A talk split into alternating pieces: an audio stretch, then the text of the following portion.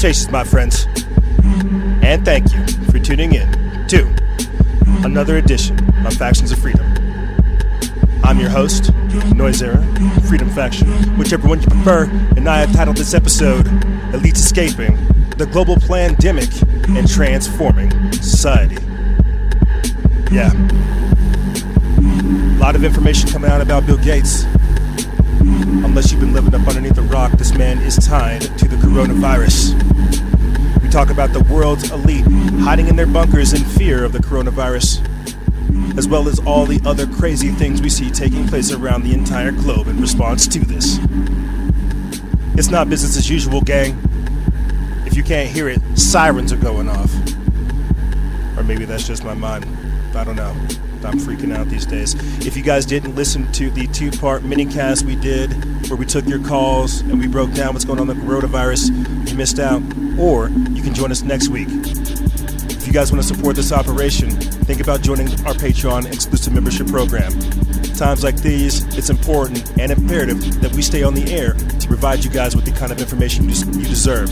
We're going over Bill Gates' involvement with the coronavirus, global impacts surrounding this, martial law being enacted worldwide, domestically, and more.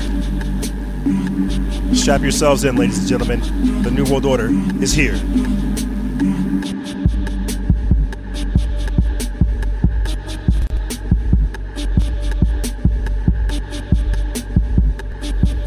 Salutations, my friends, and thank you for tuning in to another edition of Factions of Freedom. Now, I'm your host, Noise Era, Freedom Faction, whichever one you prefer, and this is show number 1009, season 10, episode 9. I'd like to start this transmission off with a verse from the Bible. Revelation chapter 13, verses 16 through 18. And he causeth all, both small and great, rich and poor, free and bond, to receive a mark in their right hand or in their foreheads. Does that sound kind of like what we're dealing with today? Ladies and gentlemen, I want everybody to, uh, to, to, to truly understand that we are in the days of history, prophetic days. Everything we've talked about, literally up until this point, is where we are at. I don't want to scare you guys. I don't. Uh, better yet, shucks. I'm not going to lie. I'm a little bit scared myself. What we are facing at right now is the entire uh, uprooting of the lifestyle that we all thought we would have, the changing of the culture that we we we were promised as children, the American dream. What we're facing right now is is is utter insanity, sophisticated evil on a level that most are still trying to wrap their head around. What we are facing right now is so incomprehensible that we're just going to have to ride it out. Yes, resist as much as we can. That way we can find clarity along the way and discernment. But what we are facing is truly just that an uprooting of everything which we had hold, held sacred. You know, we're we're seeing such a such an intense wave of increased events that it is mind-boggling. Truly, you know, I, I, I appeared before you guys this week. We took calls, which was great. I think we're do, we're going to do that again next week. I hope to see you guys there because I really want to get your guys' opinion on stuff as well. But, but I appeared before you guys this week, just kind of in awe of what we're experiencing. I'm in two minds right now. Is this really happening? And oh my God, I can't believe this is really happening. Even though we've already compared it to the uh, uh, uh, to 9/11, the climate change hysteria, and so much more. Uh, this isn't passe. this isn't conspiracy theory. This is the real world. This has actual consequences. People are disappearing. What we are seeing right now, ladies and gentlemen, is a push not only from the, the deep state, the globalists, the new world order, the technocracy, the satanic Luciferians, and so much more. The Zionists, however you want to call them, whatever they are to you, what we're seeing right now is organized evil of such magnitude that I really think, as as we've been explaining, uh, the whole time through that, that, that people really are just in awe and shock. And the fact that this much power is being exercised unilaterally in the name of good is just still mind boggling, awe inspiring, and not in a good way, somewhat terrifying. And as I asked you guys, and we'll continue to ask until we start getting some questions, what is so crazy? What is about to happen that's so crazy that they need to bribe the people here in America? China didn't bribe their citizens. They just locked them up. Italy didn't bribe their citizens. What is happening right now? Is it the cover for the financial reset, the economic collapse, the socio-economic reformation? I've been saying all week, universal basic income is is, is social security, social security for young folks. People are saying, well, where's that money going to come from? This virus was designed to attack old folks who had to collect that social security. Well, that money's got to come somewhere. You get where I'm coming? Moments like this, it is uh, jarring, is the easiest way to say it. So let's just say this, ladies and gentlemen. We're going to have an interesting episode. We're going to have an interesting season. We're going to have an interesting year. And strap yourselves in because we're going to have an interesting life. Okay, we're going to make it through the coronavirus. We're going to make it through COVID 19. We're going to make it through a lot of these other uh, social turmoil, the civil unrest, the social disintegration. We're going to make it through this stuff. The question is, is how much of our liberties and freedoms will make it through with us? And with that being said, thank you, ladies and gentlemen, for tuning in to this edition of Factions of Freedom. I think everybody understands that it is not business as usual. And I said this at the start of the year, and I'll say it throughout the entirety of this year. What we're experiencing right now, again, is just that uh, evil that has magnitude of levels that we comp- can't comprehend. And all this is doing is forcing us to step up. We're on a different timeline now. We can't slack. All we have is the future, and what we're doing to stay vigilant to secure the future. What's happening right now is we are being confronted with so much adversarial power that all we can do is put forth our best foot. And that's why we're here to make sure that we do get through this with our best foot intact, with our minds still whole, and our souls still strong. So let's get into this segment. Elites escaping. Can you guess what it is? You know, I had a real hard time coming up with like a episode title for this but it's the weird way. Uh, the weird way this episode is structured, or the title of this episode is actually structured, is it tells us in itself. The elites are escaping this global plan, this global pandemic, and because of it, they're transforming society. So, in the first segment, the elites escaping, let's break that down. Let's break it down. I mean, just last week, and that's why we gotta, that's why we have to timestamp some of this stuff and really be able to break it down. But just last week, Bill Gates stepped down from Microsoft. I feel like that definitely requires some attention. That's not something that uh, gets swept up underneath the rug. For as long as I've known, I've grown up with Microsoft. I've grown up with Bill Gates at Microsoft, and for this to happen, amid all the other CEOs that have stepped down, and don't you worry, we'll get into that as well. We posted a QAnon post on our on our on our um, on our page this week, and we just kept stirring the pot. If you guys watched Instagram Live on that Tuesday, you saw us just stirring the pot. But let me get in this article right here. It comes from News Punch. It's by Nima Harris. They put this up March 13th, Friday the 13th, whenever Trump declared the national emergency. It says Bill Gates has stepped down from Microsoft board. Billionaire Bill Gates announced that he has resigned from Microsoft's board to spend more time on his philanthrop- philanthropic activities. Amid the coronavirus outbreak, what could he be up to? 45 years after founding the software giant Gates says he now wants to focus on global health and development, education, and tackling climate change. BBC reports one of the world's richest men, Bill Gates, 65, has also left the board of Warren Buffett's massive holding company, Berkshire, Hathaway. Mr. Gates stepped down from his day to day role running Microsoft in 2008. Announcing his latest moves, uh, Mr. Gates said the company would, quote, always be an important part of my life's work, and he would continue to be engaged with its leadership. But he said, quote, I am looking forward to this to this next phase as an opportunity to maintain the friendships and partnerships that I that have meant most to me, continue to contribute to the two companies of which I am proudly or incredibly proud of, and effectively prioritize my commitment to addressing some of the world's toughest challenges.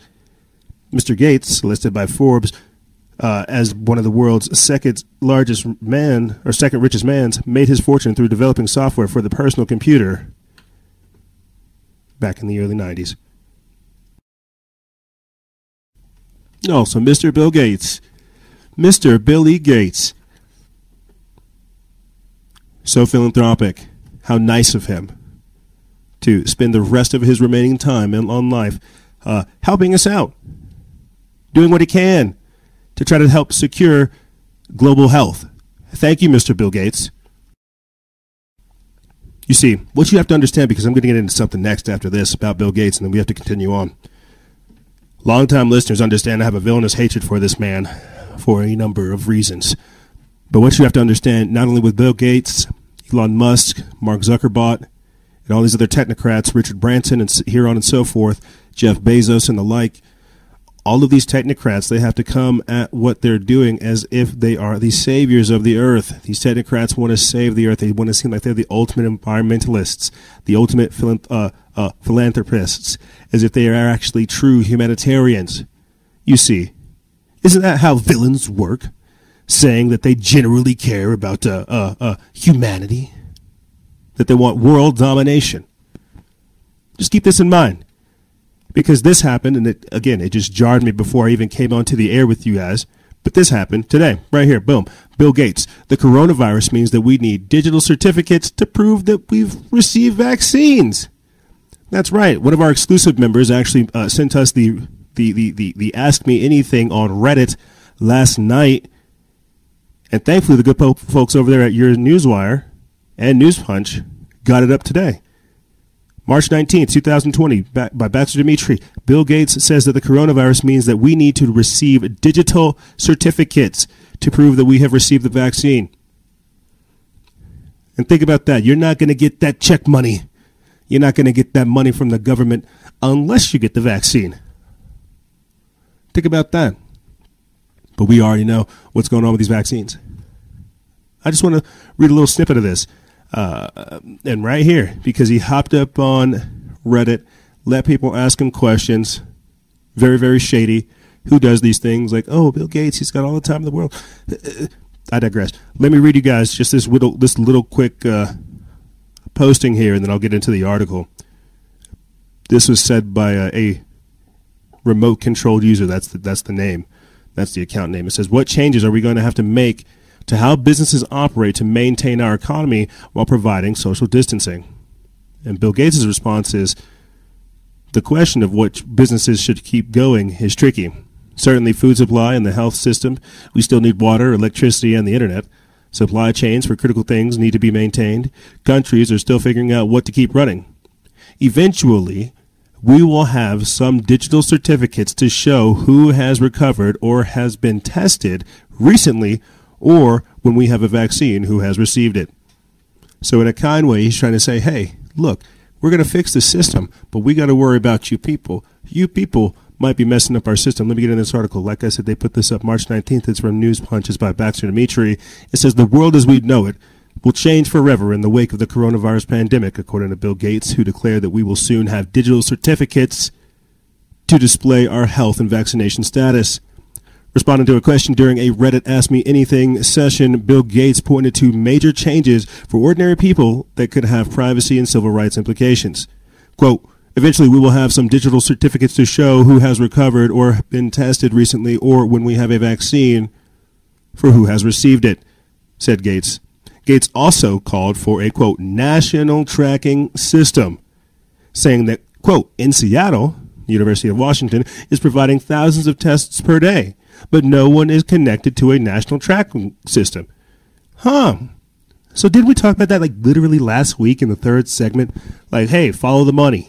Bill Gates is over here like, hey, let me send out all these uh these test kits. And he's like, hey, well, no one's tracking these test kits I'm, I'm sending out. Shucks. Sure would be a shame if somebody were to come up with a national tracking system to get access to all kinds of people's data and information like this is the social credit score system, like this is China or something. Continuing on, and said and, and said that quote, whenever there is a positive test, it should be seen to understand where the disease is and whether we need to strengthen the social distancing. Quote, or it goes on to say, what is, this, what is the digital certificate? Gates clearly believes that the public will accept being branded with digital certificates as easily as they accepted barcodes on consumer items. According to IMB or IMB, a digital certificate is an electronic document that is used to identify an individual, a server, a company, or some other entity, and to associate that identity with a public key.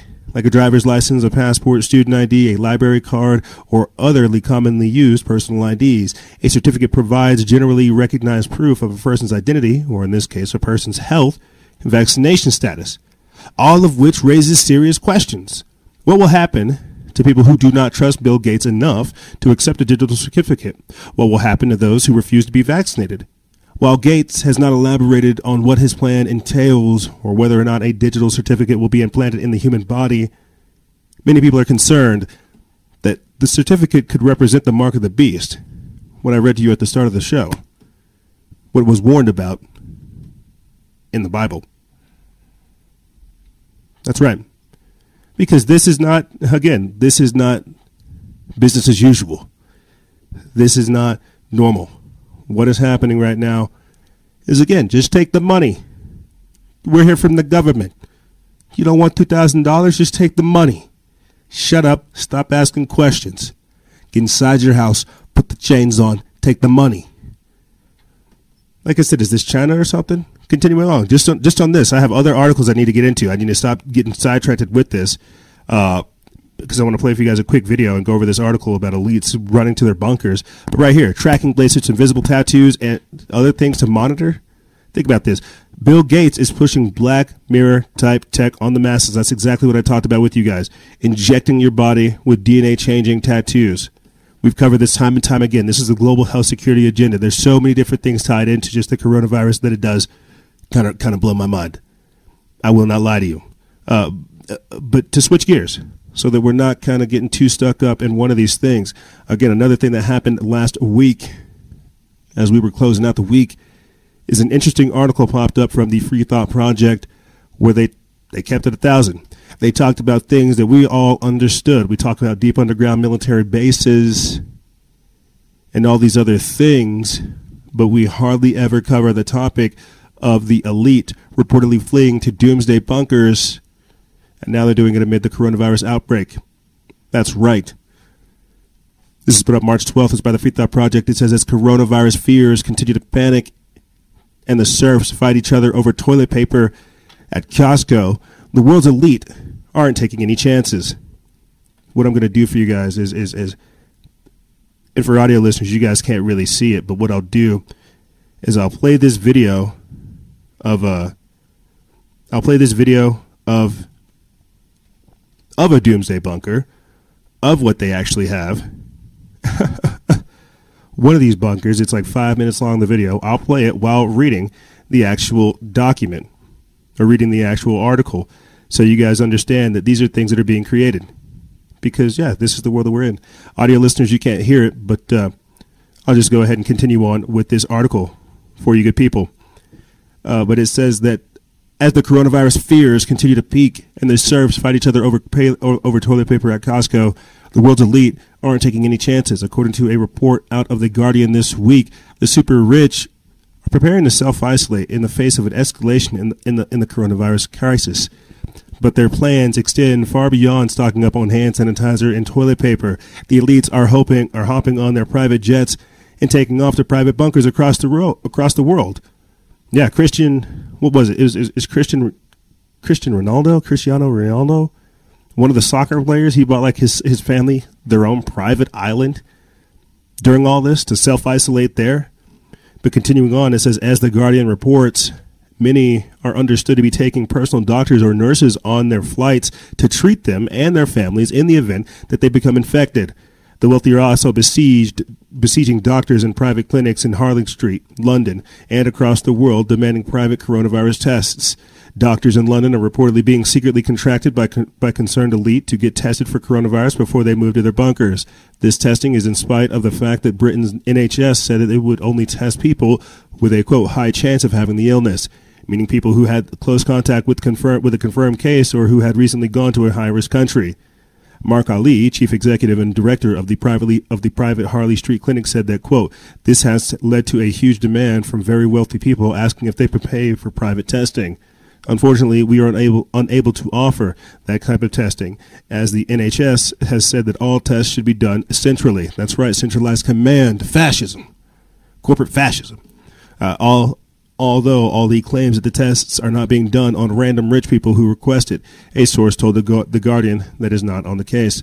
Also, the chief executive of the private jet company Private Fly said that elites are booking his services at a far higher rate as people flee high risk countries. Quote, many are from groups which include elderly passengers or those with health conditions that make them particularly concerned about exposure to crowds on airline flights.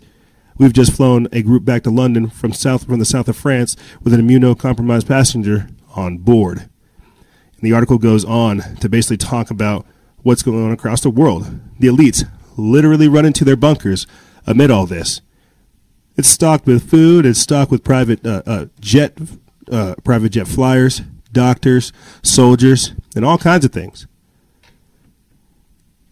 They have their own little communities too to where they produce like wine or some type of food or some type of product. That way they can have like a whole economy there. Why do you think we got information and it, like the people over there at, at uh, We Are Change, Luke Rudkowski and Jeff Berwick, whenever they went to uh, Lolita Express, the Little St. James Island, Jeffrey Epstein's bunker out there. That's what these people do they have whole networks. And if you guys go back and look at the actual footage there, they have EMS services, fire trucks, all kinds of stuff. Like I just told you, Cristiano, I think his name's Cristiano Ronaldo. I don't know. Christian Ronaldo, one of the soccer players. He just bought himself a, a, a literal private island. And this was my thought process, you know, because of what happened with Kobe, Kobe Bryant, and stuff like that. You know, that he was the signal that it's time to get your stuff and go when I talk about the elites escaping, and this is kind of more in the third segment, we'll talk about it. I was kind of uh, wanting to talk about offshore technocracy. When I talk about elites escaping, think about how they're still able to influence people over here on the mainland because we get our information from our phones and from these mainstream media outlets and various other figures. You see, they're still able to influence us just from the offshore. This is another reason why I talk about the breakaway civilization and the Space Force different parts of this deep state agenda. Look at this. This place has an indoor dog bark. Could you imagine that having like an indoor dog bark? Good lord. Good lord. Uh, but again, because we will come back to the elites and stuff like this, I think everybody understands these types of things are happening.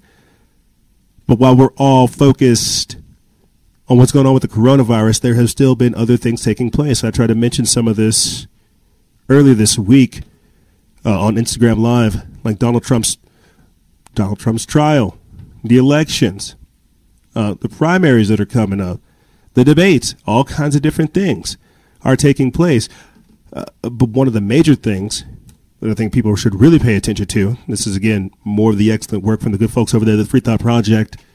They say that as Americans panic buy toilet paper, the government has been pushing a law to scan every single message online. So while we're worried about this virus, these people are trying to get access to our communications, trying to get access to what we're doing. And I said this who benefits from this? The telehealth and the telecom industries. You see, this is stuff that people really need to pay attention to. So, here, let me get in this article. Uh, we put this up March 17th. It's from the Free Thought Project. It says, as COVID 19 outbreak grows, or out- outbreak continues to grow, America is struggling with testing patients runs on grocery stores, and for some ridiculous reason, a toilet paper shortage. According, adding to the fear is the fact that the CDC botched the rollout of the test kits, so we now have no accurate measurements of just how bad this crisis is. With just over 4,000 cases reported in the country as of Monday, governments across the country are taking no chances. We have seen lockdowns from coast to coast as school is canceled. Restaurants and bars are told to shutter their doors, as well as gun bans, curfews, and deployment of the National Guard. Things are escalating quickly. Despite the need to address the growing concerns of Americans, Washington, D.C. and the surveillance deep state are moving to spy on them by quietly pushing a totalitarian act of legislation. The bipartisan act or the bipartisan supported bill called the Earn It Bill is sponsored by Senators Lindsey Graham and Richard Blumenthal. This is incredibly draconian. This bill seeks to end what little privacy we have left online. The Electronic Frontier Foundation reports it will strip Section 230 protections away from any website that doesn't follow a list of quote best practices, meaning those that meaning those sites that can be sued in a bankruptcy. The best, the quote, best practices list will be created by a government commission headed by an attorney general Barr, who Barr, uh, who made it very clear that he would like to ban encryption and guarantee law enforcement quote legal access to any digital message. The authors of the bill were superstitious or surreptitious in crafting its next in, in crafting its text, carefully avoiding any usage of the word encryption in an apparent effort to trick Americans into thinking it's harmless. And last week, Blumenthal was quick to point out point this out, which was likely planned from the beginning. Quote, this bill says nothing about encryption, says Senator Blumenthal uh, at Thursday's hearing on the bill. Have you found a word in this bill about encryption? He asked one witness. But the folks at EFF warn this is a deceptive ploy. Yeah. So while we're worried about the coronavirus, they're trying to figure out ways to take our rights, take our ability to literally even being able to communicate. Think about this. There were debates that happened this week, and people weren't even able to watch them. They weren't even told about them. There was no real like discussion because, well, coronavirus. We have no idea where the country go, what, which way the country's going. We're being over flooded, saturated with information, and being told that there are people smarter than you taking care of things. This is very dangerous. And then on the back of that, you have the technocracy using everything that's going on here, the technology that we have, uh, the social media, the communication systems, the internet, the Internet of Things, and so much more as a surveillance tool. You, do, do you feel how creepy overnight things got? And that's what we were trying to prevent. That's why we push the pro human renaissance based future. That's why we're talking about these types of things because while we're freaking out, as always, these people are in the background working on ways to take our rights. And the best way to do that is through fear fear and intimidation, the tactics of a bully. You see. Uh, so, again, think about it offshore technocrats. People who run away to their bunkers, and we res- and the crazy part is, is we understand them running, but we're still here. We're not a part of those elites that get to run away. So while we understand why they're running, but we don't know what they're running from, we will still have to experience all this together. And while we look to these idols, people like Kobe Bryant, Bill Gates, and all these other technocrats, Elon Musk, and more, while we look to them for salvation, all they will offer us is enslavement. We're in a very, very precarious position. Very, very strange days, too. And that's why I'm telling you, the horizons we're on are very, very gloomy and I'm not really quite sure what to tell you guys. I want to be able to offer you hope because I know we'll be able to get through this, but you've got to understand what's happening right now is happening of such magnitude that whenever we get done with this, if we get through this, we're going to be not only completely different people, but a completely different society with a completely different moral standing. And as I say, what value, or as I ask, what values, what principles, what morals what are we bringing into the new world order? That is a very real. That's a very real question because here we are. Are we about to give up our freedoms and our liberties because we're scared of an invisible foe? I guess because I pay attention to demons, paranormal, supernatural, the occult, and so much more. I'm aware of those invisible foes, and all it's done is just refine my strength mentally, emotionally, and spiritually. But everybody else isn't like us. Everybody else isn't like me. And so while we have all these things going on, we have to understand that society as a whole, well, I'll put it to you this way, right? We're aware that there are angels and then fallen angels, right? Society is reaching its fallen state. And in doing so, we have to seek redemption. We have to seek salvation. We have to seek the compassion. We have got to regenerate. Even as it is dark, we have got to we, we, we've got to stay vigilant. We've got to be the light in the dark of the night that shines We've got to be the ones that people want to come to because this is crazy. I will not lie to you. I do have I do have fear. I do have anxiety. I do worry. But you know what? That that means that I'm alive. That means that what I'm feeling is real. That means that what is happening right now is up to me and everyone else to fix it. We're not given a spirit of fear, we're given a spirit of courage. We were born in this time to fix these things. And that's exactly what we're going to do. But first, we've got to know how far and how bad things are getting. But here's what's going to happen, ladies and gentlemen. We're going to take a quick break. And when we come back, we're going to be getting into the global pandemic. What's going on with COVID 19, the coronavirus. So much more. Event 201, uh, AmeriQuarantine, as I called it last week, medical martial law, the global lockdown, the worldwide lockdown. We're going to be getting into this. This stuff is nuts. I've got a lot of videos and clips and stuff to play for you guys. Um, it's just, this is crazy. We're going to be getting to the global pandemic and more, setting the stage for the New World Order. This and more on the other side. Ladies and gentlemen, don't go anywhere. This is Freedom Faction over here on Factions of Freedom. And we'll be right back right after this.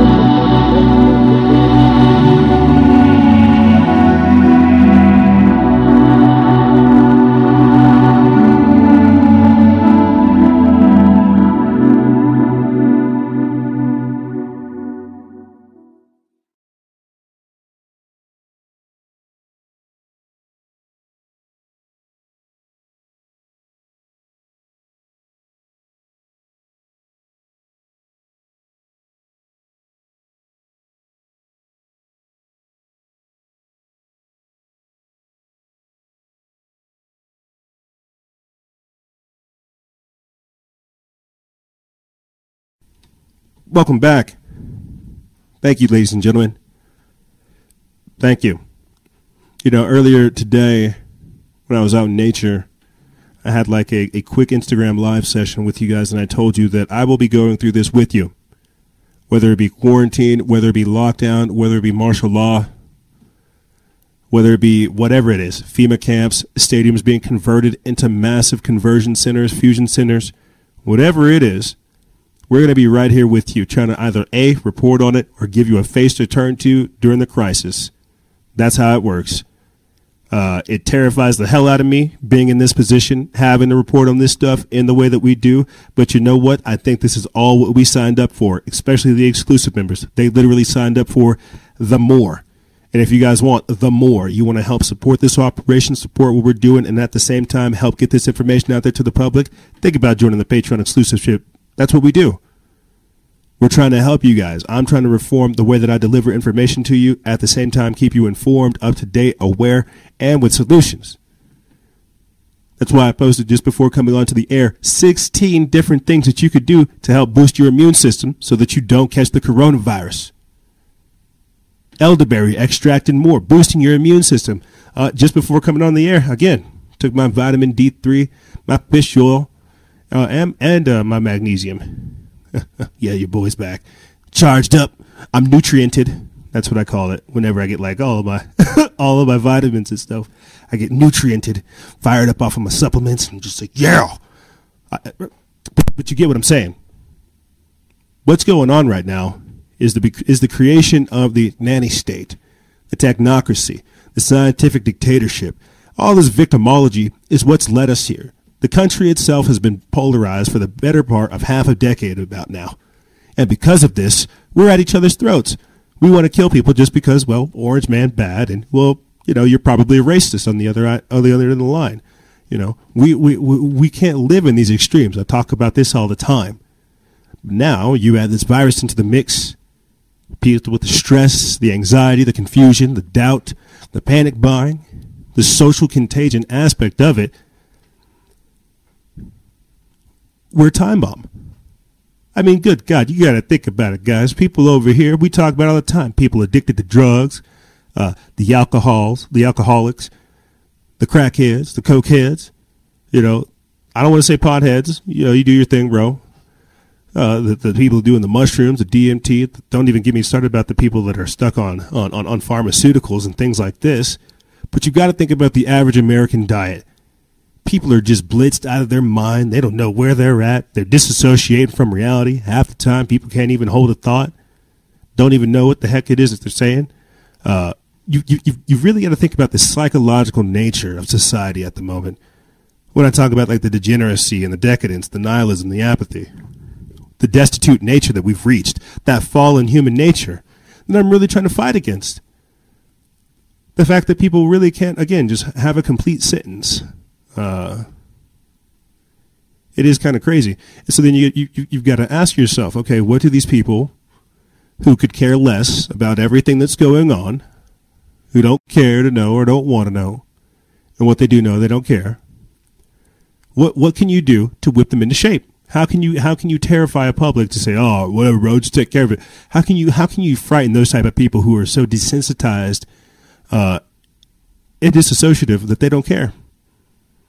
You show them terrifying images. You literally shock them so much. And I remember having this kind of revelation. I need to say this and get into the topics.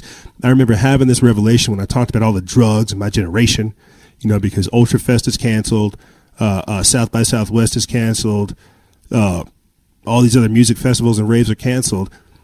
I was saying years ago that when we come out of our drug induced coma, like whenever we get that molly out of our face and get all those that that DMT like out of our system, when we come back to reality, we're gonna have a choice to make. Either a sink deeper into the delusion, you know, just give me I just intravenously shove that uh, psilocybin into my veins and my brain, you know, yeah, give me drugs to forget all this or we're going to have a choice to step past that, to step into the pure human being, to be able to refine that divine connection with God, the eternal earth, and more. And I feel like that's gradually where we're entering into. So people have choices to make. and this is the time frame. And we're on a different timeline than most people think. So let's get into the global pandemic. Wow. COVID 19 has encompassed the entire world to a degree unlike any other virus, unlike anything else seen. Angela Merkel, the Chancellor of Germany, said that this was the biggest challenge since World War II. I had this astonishing revelation this week with you great people on Instagram Live. Tedros Ghebreyesus, the, U, the, the World Health Secretary Organization, Secretary General, the United Nations talked about this, how they were going to run out of money in October. The United Nations is going to run out of money. I don't know if you guys remember that. I didn't get the clip up, but back in October, they said they were going to run out of money.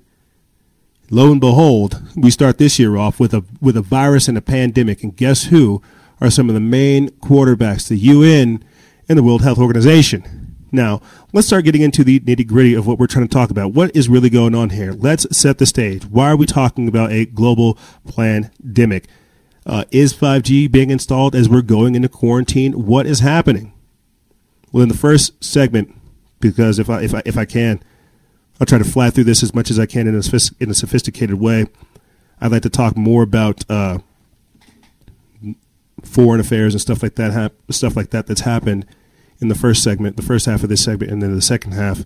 I'd like to go over the more domestic American aspects uh, of what's going on. And so, with that being said, let's get into it. Uh, I think people understand that COVID 19 is part of Event 201 the global pandemic put together by Bill Gates. That's why we started this off. Why is why are we hearing so much about this man? What is he involved in? Why why are we basically his experiments? Why did he step down from Microsoft, and why are we experiencing these things? I'll stop asking the questions. We put this up March 16th. It's from Now the End Begins. It's by Geoffrey Grider. The article title is this Event 201. COVID 19 was launched one month after the Johns Hopkins Center and Bill Gates hosted an invitation only global pandemic exercise says Bill Gates hosted a closed door meeting for the global elites, and the invitation came with a COVID 19 coronavirus plush toy. A few months later, thousands would be dead. Welcome to the New World Order. What I'm about to show you is so unbelievably, so unbelievable, so infused with conspiracy theory that your mind will immediately reject it. Yet the information is 100% true and taken from Johns Hopkins' own website. Let me take you back to the evening of October 18, 2019, to a gathering entitled Event 201, something Johns Hopkins calls a global pandemic exercise. Of course, it was an invitation only and held behind closed doors. The financing for this event came from none other than the Bill Gates Foundation. To those, to everyone who attended, they were given a cute and cuddly COVID-19 plush toy, the very one you see in the photo at the top of this article, which you guys can go see if you go check it out. Can you imagine what kind of sick minded marketing people could conceive a coronavirus stuffed animal? Wake up, people. The New World Order is not playing around. And yes, they have no qualms of any kind about creating a plush toy out of a killer virus that has to date infected 180,000 people and killed 7,000. And the best part is, they proudly display these statistics on the, the official Johns Hopkins website. I wonder if they have any of those cute and cuddly coronavirus plushie toys left. In 1999, Gates gave over $20 million to the Johns Hopkins to establish a wing of the hospital where the foundation was born. This foundation has only hidden, has always hidden behind the mantra of health and help for women in third world countries. This is why we've seen them destroy what's going on in Africa. Bill Gates has used Africa as a testing ground. The folks in India kicked Bill Gates out for developing vaccines because they saw what he was doing with HPV, giving girls cancer. Continuing on with this article, it says that the thrust of the foundation has been working with the big pharma companies to create vaccines for the masses in these impoverished countries. The ID 2020 Alliance has launched a new digital identity program at its annual summit in New York in collaboration with the government of Bangladesh, Vaccine Alliance Gavi, and new partners in government, academia, and humanitarian relief.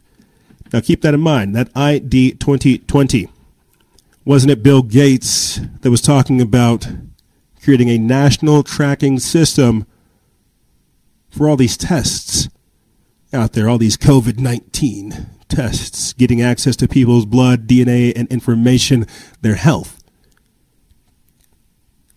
This is Event 201. This is COVID 19. And this is why people should pay attention. Because there is some seriousness to this, and we will get into this.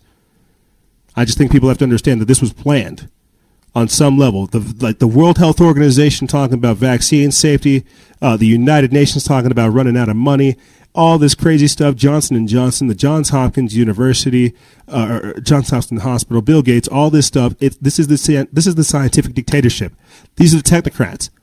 These are the people in the background trying to figure out a way to have us voluntarily give up our information because they can't just come out right and take it. No, that would be too obvious. They've got to set the stage to where we give it over.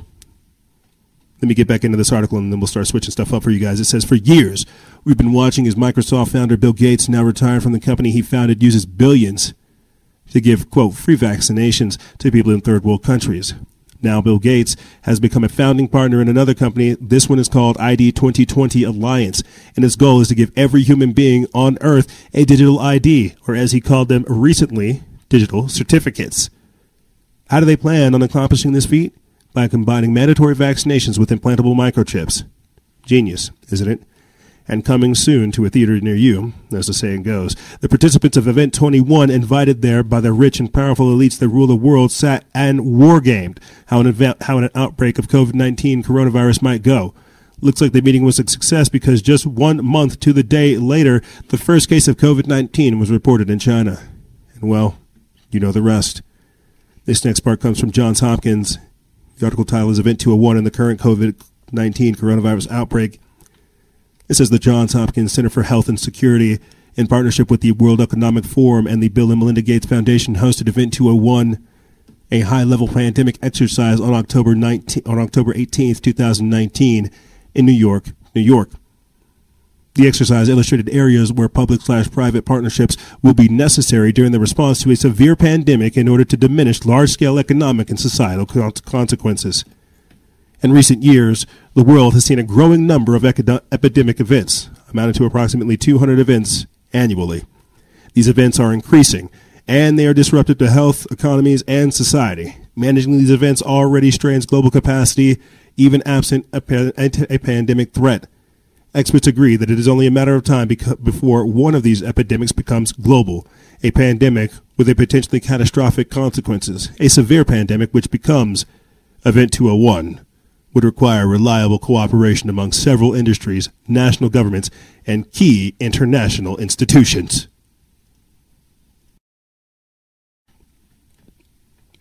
You see, you see how a global pandemic sets the stage for global government. So let's start getting into what's going on around the rest of the world. Because I know Americans are having a real hard time trying to wrap their mind around this. We all think it's a hoax. Let me just start playing video clips of stuff that's going on around the rest of the world. Uh, I messed up because uh, Project Knowledge, the page over there, Project Knowledge, posted a video. They took it down of Birmingham, England, of tanks going on there. And the reason I wanted to play that to start this whole foreign talk off is because over here in America, people think that just seeing tanks and stuff like that is okay. Like we like we should be used to that. We shouldn't be used to that type of behavior at all. And so I wanted to play how it's happening here on or here or in, in, foreign places. This this global lockdown, this worldwide martial law. Unfortunately, I just didn't get that up before. But uh, let me play a quick clip for you guys that happened last week. It's of the coronavirus pandemic in Italy. They said that they confirmed almost 200 deaths in 24 hours. The death toll in Italy from the coronavirus continues to rise as officials scramble to contain the outbreak. Italy's Civil Protection Agency said Friday there were 1,266 reported deaths across the country. That's 250 more than just 24 hours prior. As of Friday, there were more than 17,500 confirmed cases of the virus. It's likely those numbers will continue to grow in the coming days, but Italy has taken drastic measures to slow the spread of the virus. Italy's prime minister said Wednesday all non-essential businesses would be closed, with the exception of grocery stores and pharmacies. Earlier in the week, Italians were ordered to stay at home as much as possible. Public gathering places like museums, sporting events, and theaters were closed. Schools will be shut down until April, and travel abroad was limited to only essential business, health emergencies, or family emergencies. The death toll in Italy from the corona. Crazy. And so this is a legit situation. Like I know the numbers don't make people really want to panic or freak out or take it serious. I understand that. But at a certain level, this is going to require a, a, a little bit of caution. Uh, this next clip I'm going to play for you guys is of RT. It's Italian doctors saying that the medics are exhausted from helping isolated patients and all kinds of other stuff that's going on. But here, uh, let me play for you guys this quick clip, and then we'll get into other more foreign news.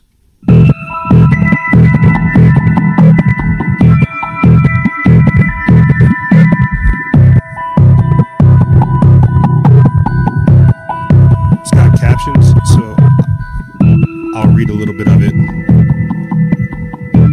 It says RT met a healthcare worker tackling infections. The night was very exhausting, just like all nights over the past two weeks around here.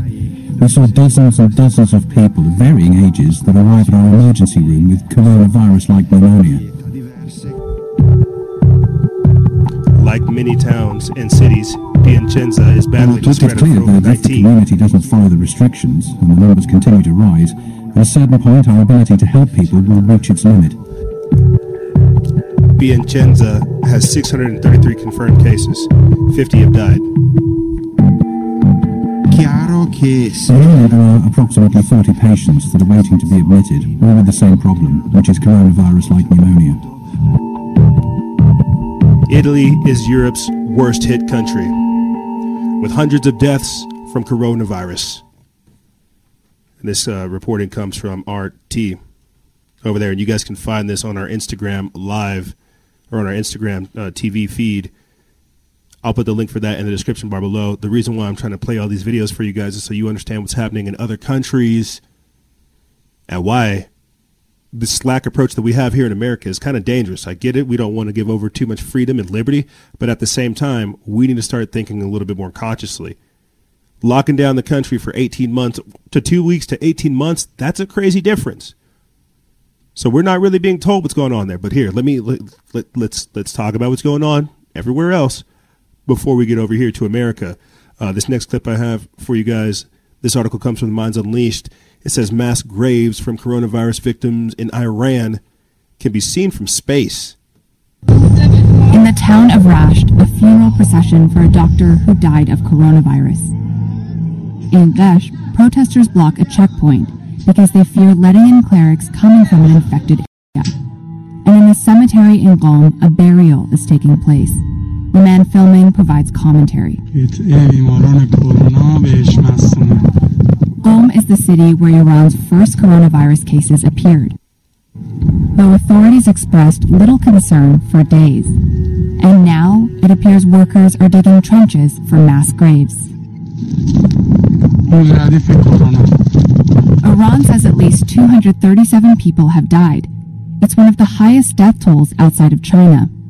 How did this happen? At key moments, officials made serious missteps and failed to take protective measures. On February 19th, the first coronavirus deaths are reported in Iran, in the religious city of Qom. But victims likely contracted the virus weeks earlier. And in a city full of holy sites that visitors touch and kiss, that could have helped spread it. Iran's health ministry did ask the city to close the shrines, but it was never enforced, so people continued to visit them. Two days after the deaths in Qom, Iran held nationwide parliamentary elections. But out at polling stations, there was little sign of a nation on the brink of an epidemic. No one was wearing gloves or masks, and there was lots of close contact. Officials tried in the days that followed to calm the public, but their efforts were undercut by bizarre appearances. Here's Iran's Deputy Health Minister Iraj Harirchi on state TV, saying things were under control. But throughout the presser, he was sweating, coughing, and dismissing common sense prevention methods. در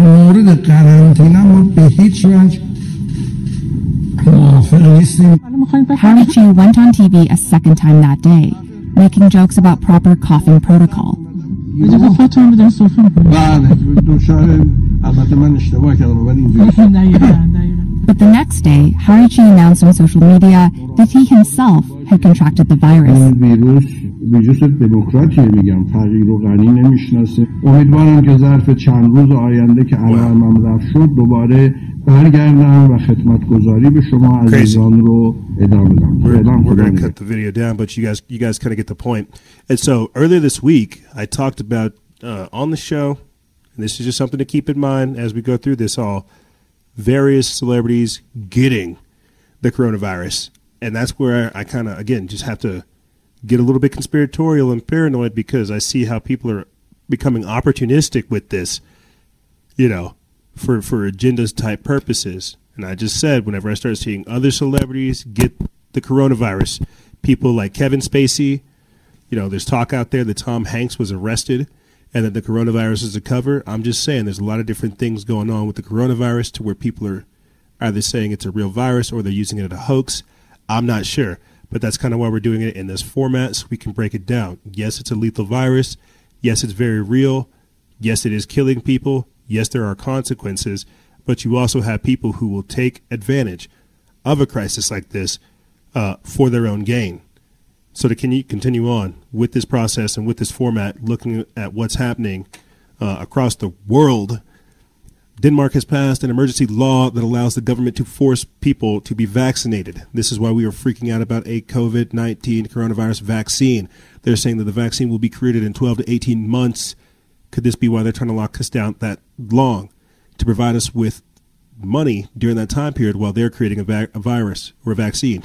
It'll turn into a virus, like it's I Am Legend. Let me get back into this article. It says, uh, we put this up March 16th. It's by Baxter Dmitry. It's by Yours Newswire. It says Denmark's parliament has been has passed an emergency coronavirus law, which gives the European Union state the legal authority to force citizens to be vaccinated. The far-reaching new law, which also gives authority powers to force testing, treatment, and quarantine with the backing of the police, will remain in force until March 2021 when it will expire under a sunset clause. Quote, I was touched when I saw the whole parliament standing up and voting for this. Health Minister Magnus Heunicke told Danish state broadcaster DR after the law was unanim- unanimously passed. Quote, it is time to put aside party politics and be together to do what it takes to bring Denmark's safety or safely through this situation. Something is rotten in the state of Denmark. Critics of the new emergency law say that the Danish people are losing their individual freedom in return for their perception of safety. The local DK reports that Jens Elo Rytter, law professor at Copenhagen University, said that the measures were unlike anything passed in the last 75 years. Quote, it is certainly the most extreme since World War II, he told the Jyllands Posten newspaper. There have been some powerful encroachments in various terror packages, but this goes further. Uh, Trine Maria Ilsøe, DR's court correspondent, said that Danish citizens could face prosecution under the new law if they refuse to comply with health authorities' demands. Quote, it means that you could be sentenced to a punishment if you, for example, refuse to allow yourself to be tested for the coronavirus, she said.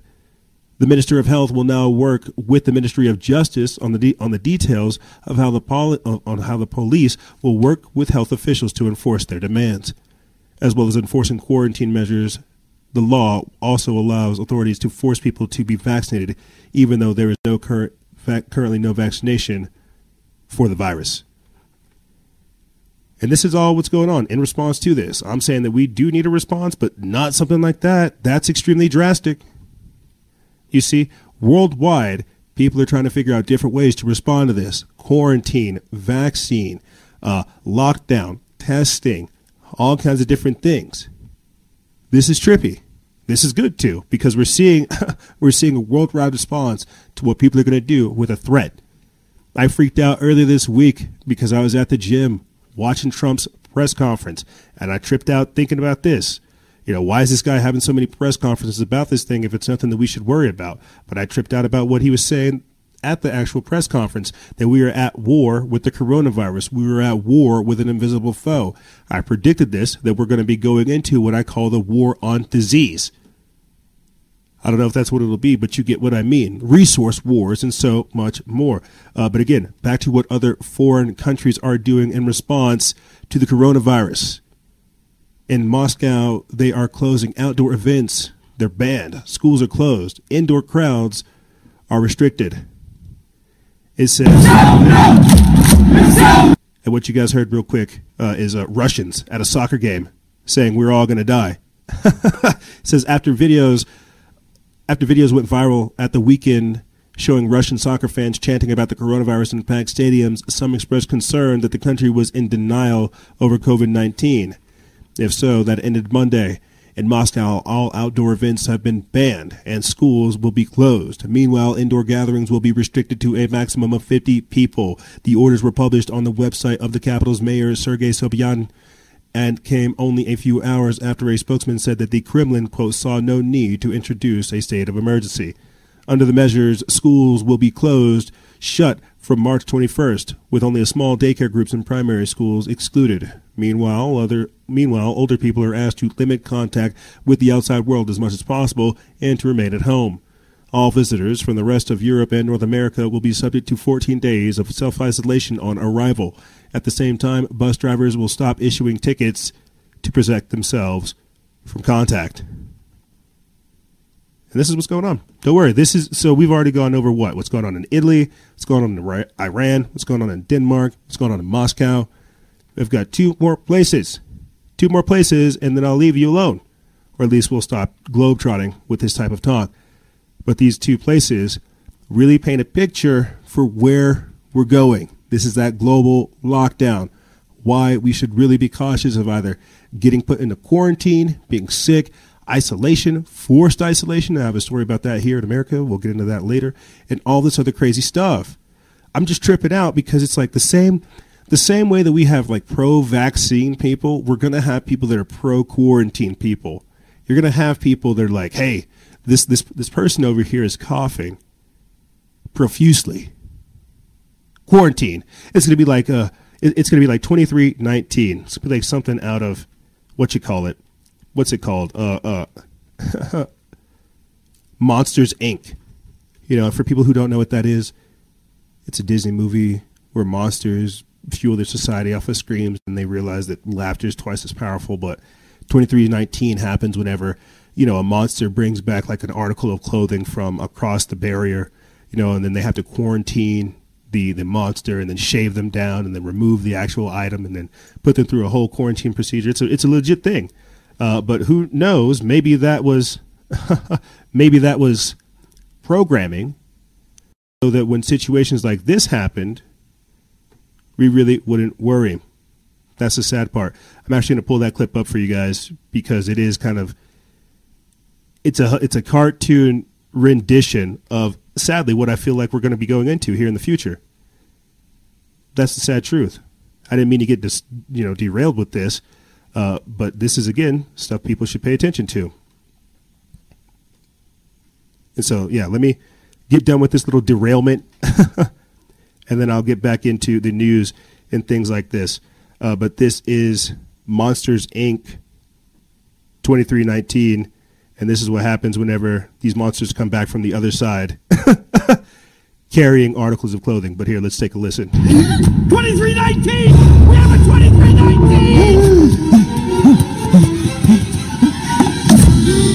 We have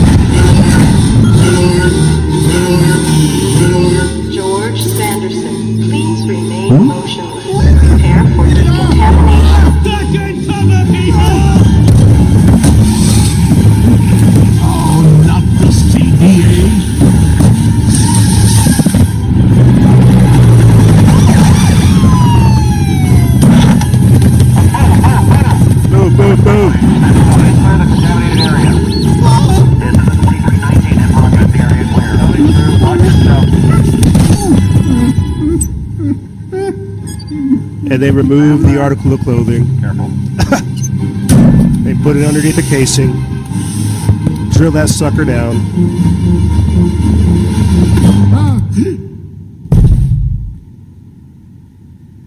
Oh my gosh. But but you guys get the point. I should have done that, but you, you guys get the point. We might get a copyright strike, but who really cares? A little bit of levity to a very, very tense situation. So back to what's going on with the global lockdown, quarantine procedures, medical martial law, and more. Monsters Inc.'s 2319 right here. The British military is preparing to help citizens with the coronavirus crisis. This is put up by Nima Harris over there at your Newswire. They put this up March 16th. It says that the British military is preparing to intervene in the battle against the coronavirus. According to Sky News, 10,000 soldiers, sailors, and airmen could be placed on, quote, standby in the coming weeks as the coronavirus outbreak get works. Codenamed Operation Broadshare, the military plans were drawn up a week ago, but have only come to light as the outbreak entered crisis phase. Press TV reports that Operation Broadshare is loosely modeled after Operation Temperer, the military plan that is enacted following a major terrorist attack on British soil. And if people pay attention or remember, we talked about this, the American version of this, Operation Gotham Shield, in the case or the event of a nuclear attack going off in uh, Manhattan or something like this. It seems as if the people over there in Britain have the very same thing. Continuing on, it says that the contents of Operation Broadshare envisioned a wide range of scenarios, including plans to cope with the quote breakdown of, of civil society, less extreme scenarios including army personnel supporting the police office, the police force, protecting major buildings and locations and staffing morgues. There are even provisions for helping older people with shopping and transport. However, British defense journalists have pointed out, tongue in cheek perhaps, that the army is not expected to go, to quote guard supermarkets. Following on that theme, another leading British national security journalist tweeted half jokingly that troops are not expected to quote toilet to toilet roll to, to protect toilet roll supplies. Frivolity aside, the British military is under no illusions about the gravity of the situation. As part of Operation Broadshare, the Army is expected to move quickly to secure sites and infrastructures of, quote, extreme national security importance, notably Britain's nuclear weapon facilities and the Air Command operation in Buckinghamshire, which is tasked at, with protecting UK airspace. Quote, it feels like we're getting ready to go for war, but this time it's at home one senior military source told Sky News. So think about that. Military people guarding you or guarding food, guarding supplies. I mean, here in New Mexico, I was watching our governor's press conference and they talked about how uh, you're going to be limited to three personal hygiene products at a time. And I've been trying to casually mention to you guys just the different people I've been talking to from security, law enforcement, gun store owners, business owners, and more about what's going on with the frenzied panic buying. Some might say that we're reaching into like a communist America's type type of deal to where we're going to be given rations. That's why we were trying to promote storeable goods. That's why we're trying to tell people get prepared, get aware. That's why we're trying to just say, look at the writing that's on the wall. They're saying two weeks to 18 months. You're not going to deploy the military in various aspects of the country and around the world for something so simple. You see, how long are we supposed to be trying to ride out this storm? But don't worry, we're still not done abroad. This is the last place on the list that we're going to be talking about right here. France imposes a 15 day lockdown over the coronavirus. That's what President Emmanuel Macron has announced. This article comes from the Epoch Times. It's by Jack Phillips. We put this up March 16th. And for audio listeners, I'll describe it. Uh, the video that we're playing, it's of tanks, military vehicles in the middle of the street. And that's the reason why I wanted to start this segment off talking about that. Just the different video clips, the different military activity that we're seeing around the world. So while Americans over here desensitized, not really caring, thinking as if we're we're we're, we're so elitist, uh, we're insulated from this type of stuff, it's a very, very dangerous thing to do. But let me get into this article. It says that French President Emmanuel Macron announced Monday a full lockdown of France for 15 days after a recent spike in the coronavirus cases. No family or social gatherings are allowed. People have to walk to work if they can't work from home, and local elections were canceled. The French president said in a televised address residents will be allowed to leave home for essential supplies and food. People cannot stroll in the streets or in the park, and public transportation is now limited, Macron said. Residents need to stay home unless it's absolutely necessary to leave, he said. Quote, We are at war, Macron said at the new said of the new measures. It's a health war, and the enemy is here, he said. The lockdown will start on Tuesday at 12 p.m. local time. Quote, never before in the history of in, never before in history has France had to take such exceptional measures in a time of peace. Macron said in the address. You will no longer be able to see your loved ones or continue your daily routine. It came about a week after Italy's implemented or Italy's leadership implemented similar measures to curb the spread of COVID-19, the disease caused by the Wuhan virus. Italy is now the worst hit country in the world outside of China, having reported more than 2,000 deaths from the virus. Reports have said that all non coronavirus related legislative work has been stopped. Spain has been has also been put into lockdown measures, banning, spe- banning Spanish residents from leaving their homes except for work, food, going to the hospital, or supporting a child or el- or elderly person. According to data from the Johns Hopkins University, France has reported almost 127 deaths and more than 5,000 cases of the coronavirus. Quote, the number of cases doubles every three days. I want our citizens to realize that there are hundreds of people who are sick and in intensive care. France's Director General of Health, Jerome Salomon, said over the weekend that, quote, this is what this is why we must do everything to slow down the outbreak. The European Union announced the closure of its borders for non-essential travel on Monday in an attempt to, con- to contain the virus for an, in, for an initial period of 30 days. European Commissioner President Ursula von der Leyen announced, according to CNN. So, what we're seeing right now is global lockdown. I think people really need to understand that. We are seeing a, like I said before, we're seeing such a massive response to this that I think uh, people are really just mind mind blown. I'm mind blown. I'm tripping out about the fact that I have to sit here and try to read this stuff. Right? I'm just casually talking about the rest of the world just being put into lockdown, and you really don't have an opinion. It like, like that's the crazy thing. The lockdown will happen, regardless of how you feel, and it's what happens during the lockdown. I think that's that, that, that kind of terrifies a lot of people. So it's like, good lord, why are all these things happening whenever we're apparently whenever this is the, two plus two doesn't equal five.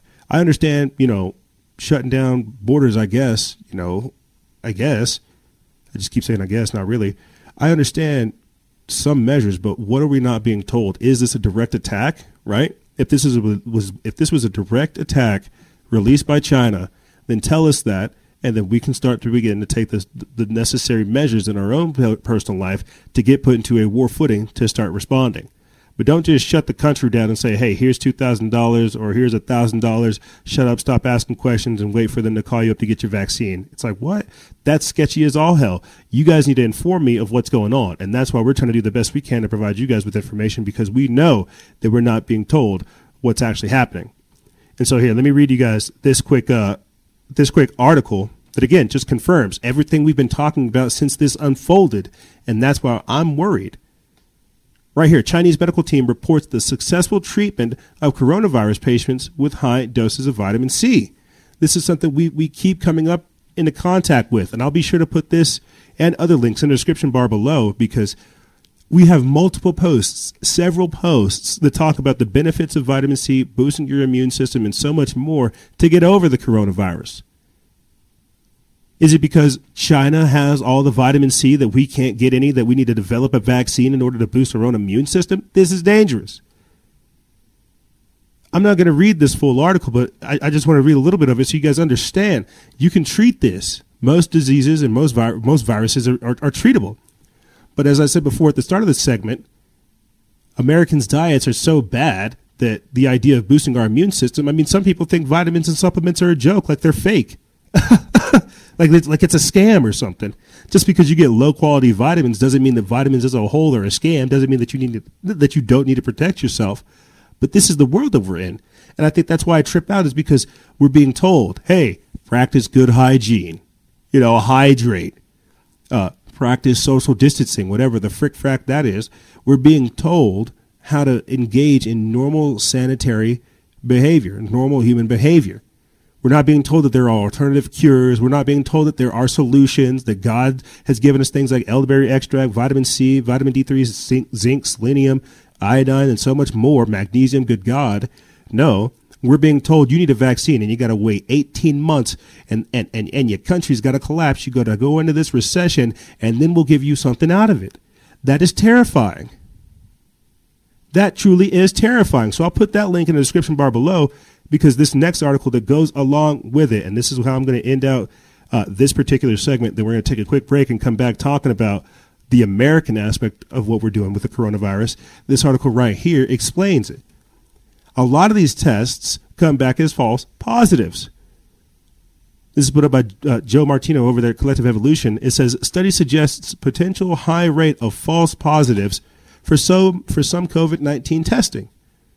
And if you watch these people over here at, at, FEMA and the CDC, these technocrats, when you see them up there with Trump salivating for power, trying to figure out how to declare this national emergency so they can have wartime powers, you have to understand how this that, that, that whenever you are classified basically as a as as basically as an incompetent or somebody that's compromised or has like a, a, a virus or a disease, your rights go right up out the window. Like I just played for you guys with 2319, taking you, right? That's why they have to declare these states of emergency. Like I'll, I'll, say this in the next segment. Good Lord, that's why Governor Newsom of California literally talked about martial law powers, wartime powers. So whenever these things are coming back faulty, we already know that, that the CDC sent out faulty test kits. That took an entire week for the whole thing to spread and for them to come up with something else. You've got to ask about the sophisticated evil nature of this. What are they planning? What are they planning? And why are vaccines at the core of it? I'm going to only read a little bit of this, and then we're going to take a quick break and come back. Uh, but we put this up March 16th. It says in a PubMed study out of China published March 5th, 2020, titled, uh, titled Potential False Positive Rate Among the Asymptomatic Infected Individuals in Close Contacts of COVID 19 Patients, researchers found that there were that there may be a substantial issue with testing methods that is leading to a high number of false positive readings. As indicated in the abstract of the study, those who were asymptomatic, which means showing no signs of illness or disease, and who were in close contact with the COVID 19 patients were likely to be tested uh, positive falsely. As outlined in the study, quote, in close contacts of COVID 19 patients, nearly half or even more of the asymptomatic infected individuals reported in the active nucleic acid test uh, screening might be false positives. Quote, the results when the infection rate of the close contacts and the sensitivity and the specificity of reported results were taken as the point taken as the point estimates, the positive predictive value of the active screening was only 19.67%. In contrast, the false positive rate of positive results was 80.33%. The multivariate probabilistic uh, probabil- uh, probabilistic sensitivity analysis results supported the base case findings with a 75% probability of the false positive rate of positive results over 47%. Although nothing is confirmed yet, and perhaps new testing methods are, are emerging, it's possible that the reason for poor accuracy in testing is due to the fact that the virus itself was not properly iso- isolated and purified to create accurate testing. This would be done in accordance with Koch's postulates which suggests that in order to accurately identify a virus a te- and test for it, one must follow four key steps purify the pathogen, uh, expose susceptible animals to the pathogen, verify the same illness is produced, and some add that you should also repurify the pathogen just to be sure that it is really creating the, the, the illness. A major study it goes on to say that a major study published in New England Journal of Medicine discussing the COVID 19 virus does, in fact, admit that it did not follow Koch's postulates. So some of the tests that people are getting, the results that they're getting, are false positive. And so imagine that. Imagine being told that, hey, guess what? You have this terrible disease where you're going to lose at least like 40% of your lung functionality if you come back. Your world is ending. Imagine that. So this hysteria that they're whipping people into is very dangerous. This da- very dangerous. This frenzy that they have us in is not good because we're going to run to whoever offers a solution, whoever offers like uh, uh, answers that I need. I can't think for myself. Heavens to Betsy, no. I need someone else to think for me. So that's what's happening around the rest of the world. We're going to take a quick break, still talking about the global pandemic. And when we come back, we're going to be getting into the domestic news aspect of it. What's happening here in America? There are crazy things happening worldwide. We're doing our best to try to break it down to you. The situation is this. Some people are saying 5G is being installed worldwide. Some people are saying that this that the coronavirus outbreak is because of the trade war. Uh, I'm not sure. We're trying to cover so many different angles that I think we're missing the devil in the details. This is the New World Order on steroids, and they're making their move. We've just got to ask us, or ask the question, like I said before, are we going to make this, make it through this with our freedom and freedoms and liberties intact? Uh, but like I said, ladies and gentlemen, we're going to take a quick break. And when we come back, we're going to be getting into the domestic aspect of what's happening here in America. FEMA Region 6, uh, Trump invoking the Defense Production Act, deploying all FEMA regions, de- deploying FEMA regions. Uh, restaurants and bars shutting down, direct payments to Americans overnight, Texas governor activating National Guard, and so much more. We're going to talk about this and more on the other side. Ladies and gentlemen, don't go anywhere. This is Freedom Faction on Factions of Freedom, and we'll be right back right after this.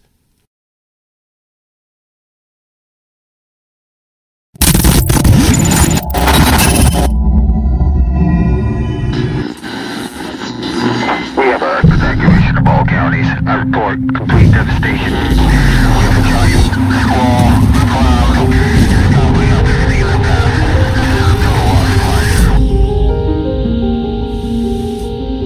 are forces in this world that remind us of how fragile we are. We thought we were safe.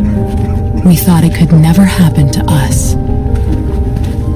Then life like a fog descends upon us, blanketing our memories.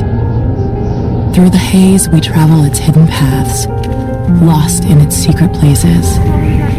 And when the storm, turbulent and immovable, forces us to shelter, will you remember?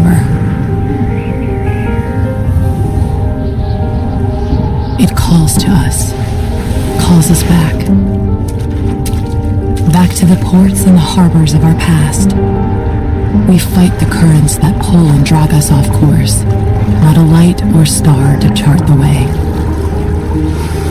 And when we arrive, we don't always know it at first.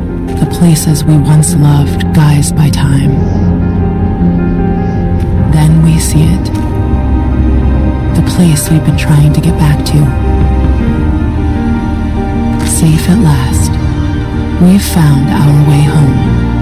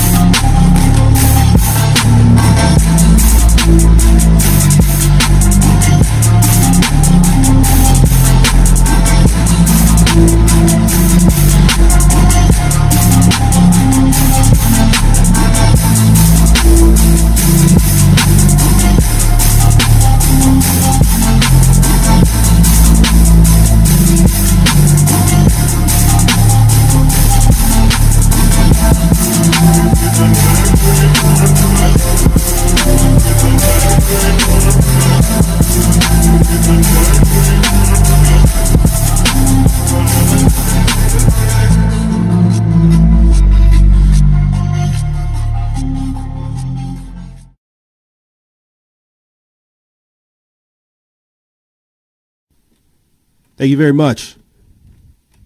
Thank you for sticking around. Now, this is still the global pandemic segment. I just wanted to split it in two because, as I said last week, some of this stuff is heady, it's overwhelming, it'll freak you out, it'll make you want to jump up and punch a cow and upset people like Greta Thunberg. I feel that. So we had to take a break. I had to I want to make this joke too before I forget it. we are a very real page. We cover real stuff. If you guys want the Pop Tart cat shooting lasers, holding AKs, riding a rainbow, you got to find other pages for that. We don't do that here. I mean, we like Pop Tart Rainbow Cat AK, AK 47, but, you know, we, we, we, we don't do that here. as crazy as we are, we don't do that. I'm not dancing behind a green screen. I'm not doing a bunch of silliness. Uh, I'm just casually losing my mind trying to figure out what's going on with the world. So that's what we do over here. People say that we're fear mongering as we put all this stuff together, and I think we're doing the exact opposite, man. We're seeking the truth. I'll say this and I'll start getting into the domestic news surrounding all this coronavirus nonsense, but I'll be honest, man. I came into this through the paranormal aspect. People understand that, longtime listeners should. I came into this trying to study the UFO agenda. Why were people being abducted by aliens? What was going on with military abductions happening right after UFO abductions? Why were people uh, being told that they were taken to deep underground military bases? Why were we being told that certain life forms were being created? What in God's name is going on? and so to stumble into where I'm at today, let me tell you, ladies and gentlemen, it is a mind trip. To be in the position that we're in today, it is a mind trip. It is an honor, one that I try to express to you guys more and more so you understand the synergistic relationship we have uh, but you have to understand that as an individual, right? I trip myself out. I trip out being here in this time period, doing this. You know, I figured out what was going on with the military abductions. We'll talk about that in future editions if you guys are down. But you, you, you, you get what I'm saying. To be here and not being able to be deeper into my research or everything else that's going on, it's just a trip, man. You know, uh, I'll say this and I'll start getting into this. I think because, you know, people say, oh, aren't you scared of the Illuminati getting you? Aren't you scared of the Freemasons like catching you or something like that? I think because I've dealt with a certain level of paranoia doing this already, my mindset's just like scarred. I don't know if that makes sense, but it's like because I already deal with a with this level of paranoia and freaking out and blah blah blah blah blah and analysis, my mindset's kind of like already geared to look at this in a completely different way yes, I freak out, but in a different way because I'm being fed so much information. And now I have to figure out how to vector that out to the people and how that projects onto the larger scale or, or, or the larger time scale of things. That's what I'm trying to say. I don't think people have the mental or the emotional or the spiritual stamina, so to speak, the willpower, the emotional control to break down what's really happening and what that means. And because this is the type of work that we do every single day, every single week, uh, we're just uniquely positioned, and that's why again it's just a great honor to be here before you people today, uh, still seeking mysteries of this world, and and still trying to provide answers, man. I don't have any answers. All I have is more questions. Every time I, I told you guys this last week, every time I try to think I'm smart, I realize how stupid I am. You know. but I can't stop asking questions. It's the questions that drive us. uh, so, with that being said, let's get into this segment of the global pandemic where we're talking about domestic news. Yes, so everywhere else around the world, around the nation, is preparing for COVID 19. This truly is like a global pandemic. Uh, we're beginning to see actions here in America, but I think every American that's listening to this, you guys all understand that we have such a rebellious spirit in us that the idea of obediently listening to to to to authority, self isolation. That like it's like it's like nails on a chalkboard to us. It truly is, and this is where the panic buying comes in, the, the gun sales, the violence, all this stuff. The idea of having to abide by this type of rule, I think some people, you know, the the, the pencil pushers, the bean counters, uh, you know, the the the the the the chicken i don't want to say chicken necks just the people that are obedient. I don't want to be like disrespectful but the people that are going to listen to the government they're going to listen to them. But at the same time this is why we need those rebellious people to bypass quarantine so that we were reminded of freedom.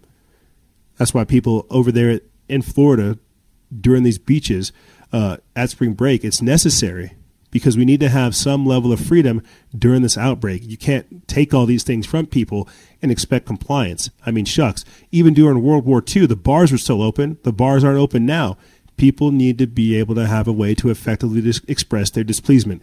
If not, they will carry out violent acts in order to, to, to get that off.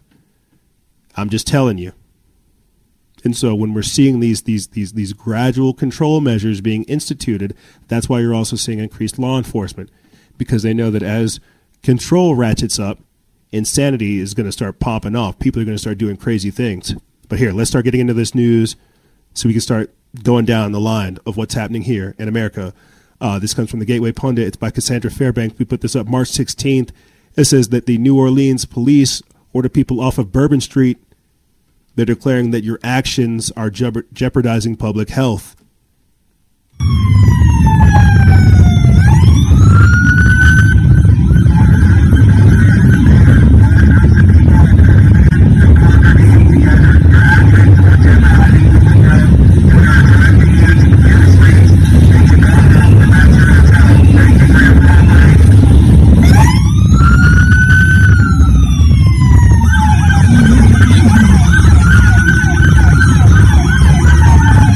Says a video of police clearing pedestrians off of the popular uh, off of the popular Bourbon Street in New Orleans has gone massively viral overnight. The footage of police cars warning crowds that quote your actions are jeopardizing public health and ordering them to go home or to their hotel rooms has had over 2.6 million views in less than 8 hours. Quote, large groups of people are prohibited from congregating together police say over a loudspeaker as they drive down the street, which is normally blocked off from vehicles for pedestrian use. Your actions are jeopardizing public health, and we are directing you to clear the streets and go to your home or back to your hotel. Thank you for your cooperation. Like we are seeing in many cities, New Orleans Mayor Latoya Cantrell limited bars and restaurants to half capacity on Sunday evening over fears of coronavirus spreading. Shortly after midnight, she tweeted that the police, quote, will continue to enforce the ban on large gatherings all over the city. Do your part in this critical coronavirus COVID 19 moment. Limiting the interactions will save lives in New Orleans. All schools in the state were closed on Monday until further notice. Just think about that. You can't even go out to school. You can't even go out to the movies, to the bar, to restaurants, to the mall, to the parks. And if you step outside, you're going to get accosted by cops. I hate to say this, but this has Agenda 21 written all over it. This is such tyranny, such blatant tyranny that it, it, it it's it's going to backfire. And I understand that it has good connotations to it that people want to help.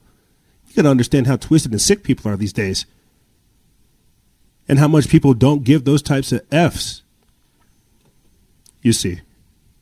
But here, just to continue on, what's going on domestically here with the nationwide lockdown, all restaurants and bars to shut down in New York, New Jersey, and Connecticut. This was said by the governors. We put this up March 16th. It's by the Epoch Times. It was written by Jack Phillips. Let's take a listen to this video and then we'll, lead, we'll read a little bit of this article. We're outside of the Ritz Diner on the Upper East Side. I mean, this is a place people go to 24 hours a day, but really, essentially, people are not going to be able to come inside dine inside the Ritz Diner starting tomorrow. It's really going to be a cultural for so many people, but I think that adjustment is going to be what the challenge is. We keep talking about social distancing. Well, now there's not going to be a choice for so many people here in the city. They are going to have to stay outside of the bars and restaurants. Mayor Bill de Blasio announced he will sign an executive order today, effective Tuesday, limiting restaurants, bars, and cafes to food takeout and delivery. Also, nightclubs, movie theaters, small theater houses, including observatories at Empire State Building and concert venues, will all close. The decision comes in the wake of similar closures in France, Italy, and elsewhere throughout the U.S. Many people pushing for a full shutdown as a way to stop the spread of the virus. Now, the New York City Hospitality Alliance saying restaurants and bars will no longer be able to pay their employees, including pay hour outside of the. Yeah, jeez says the governors of New York, Connecticut, and New Jersey announced measures to curb the spread of coronavirus, including no gatherings of crowds of 50 or more people. And you know it's only going to get down. More and more and more cutting down on human activity, carbon footprints, telling people you will obey your government. They're setting the stage for saying that you will not do anything unless authorized. That's what I was trying to reiterate with the, the, the, the reading of Bill Gates's uh, new tracking system, the same way that in China they had the red, green, yellow system to where they could say, all right, if this person has the virus, they're red. If they're clear of the virus, green. If they're un, if they're ambiguous, they're yellow. It'll be just like that. The social credit score just instituted this way. The sophistication behind this is just it's it's mind boggling. Trying to wrap my canoe around it, uh, but since we're here in New York, breaking down what's going on there and as the newscaster talked about, some restaurants won't be able to pl- to pay their employees, and because of this, they're going to have to collect unemployment. But check this out: the New York, the New York unemployment site went down after tens of thousands lost their job. So people won't be able to collect EBT, they won't be able to collect unemployment, and the best thing these people can think to do is to give us 2,000 to a thousand dollars to maybe keep our lights on. We're all living paycheck to paycheck, and they're about to shut the economy down from travel to recreation to hospitality industry. Like all this stuff is crazy. I just want to read a little bit of it because it's just, again, mind boggling. We got to get it on record. We put this up March 17th. It's from the Minds Unleashed. It says in many ways, the U.S. economy is currently in the eye of the coronavirus storm. Cities and states are under quarantine lockdown. The CDC has pro- prohibited any groupings of more than 50 people. Stores, clubs, restaurants, bars, and hotels are voluntarily shuttering indefinitely as the economy grinds to a halt. And yet, besides a tapestry of ghost cities across the nation, the immediate impact of a devastating viral storm on the service economy has yet to manifest itself. But the hurricane is about to hit front and center, and the service industry mecca of New York City is leading the way. As the Daily News reports, New York's unemployment website was overwhelmed Monday as the coronavirus pandemic put tens of thousands of people across the state out of work. The flood of suddenly jobless workers hitting the Department of Labor website with applications for unemployment benefits was unleashed by a drastic move by Governor Cuomo, who announced all of the state's restaurants, bars, movie theaters, gyms, and casinos would close by 8 p.m. Monday to contain the coronavirus outbreak. It says so many people tried to apply that the website crashed several times throughout the day, while the DOL's hotline was so jammed that the callers seeking aid could not get through to someone who could handle their claim. So as people are losing their job, they can't even collect unemployment. We, most people don't even have savings, let alone like four, let alone four hundred bucks, a thousand dollars in their savings. Can't collect unemployment, can't get on welfare. Think about the time bomb we're sitting on. And so it's not so much necessarily the virus that I'm worrying about, the lethality of that. It's the social aspect of it, the socioeconomic aspect of it. What happens whenever people are going to get upset because you still got food? What happens when they're going to be upset that you still got a job or you ha- you still have something going on because you have a a, a, a a job or a hustle or something that still brings you income outside of the traditional ways? They're going to come at you because well you have something that they want. This is crazy. This is a time bomb. And so this hasn't escaped those up top. I keep mentioning the $2,000 they want to just kind of, that hush money they want to give you. I keep mentioning that. Uh, so let me get into that real quick here, right here with you guys. White House plans for direct payment to Americans. It doubles overnight. A lot of uh, people are jumping on board. And just like that, the Republicans have become socialists. You know, is it because Andrew Yang of Yang Gang, one of the Democratic presidential candidates, right? He actually put forth universal basic income. I've been saying throughout the entirety of this that universal basic income is just social security for, for young folk. But you got to ask yourself, where's that trillion of, trillions and trillions of dollars going to come from? Bernie Sanders and all these people have crazy plans 30, 30 billion, 60 billion for health care for everybody. And now Trump's out of nowhere talking about trillions of dollars. Where's that money going to come from? All those old folks trying to collect Social Security, that's where it's going to come from. They're just going to take that money with this coronavirus chaos, kill off all those old folks, and take as much as they need to put it back into the system. That's a theory that's out there. But where's all that money going to come from? Where is the money that we're just printing and putting into the system going to come from? You see? Let me get in this article. It's by Andrew West of the Washington Sentinel.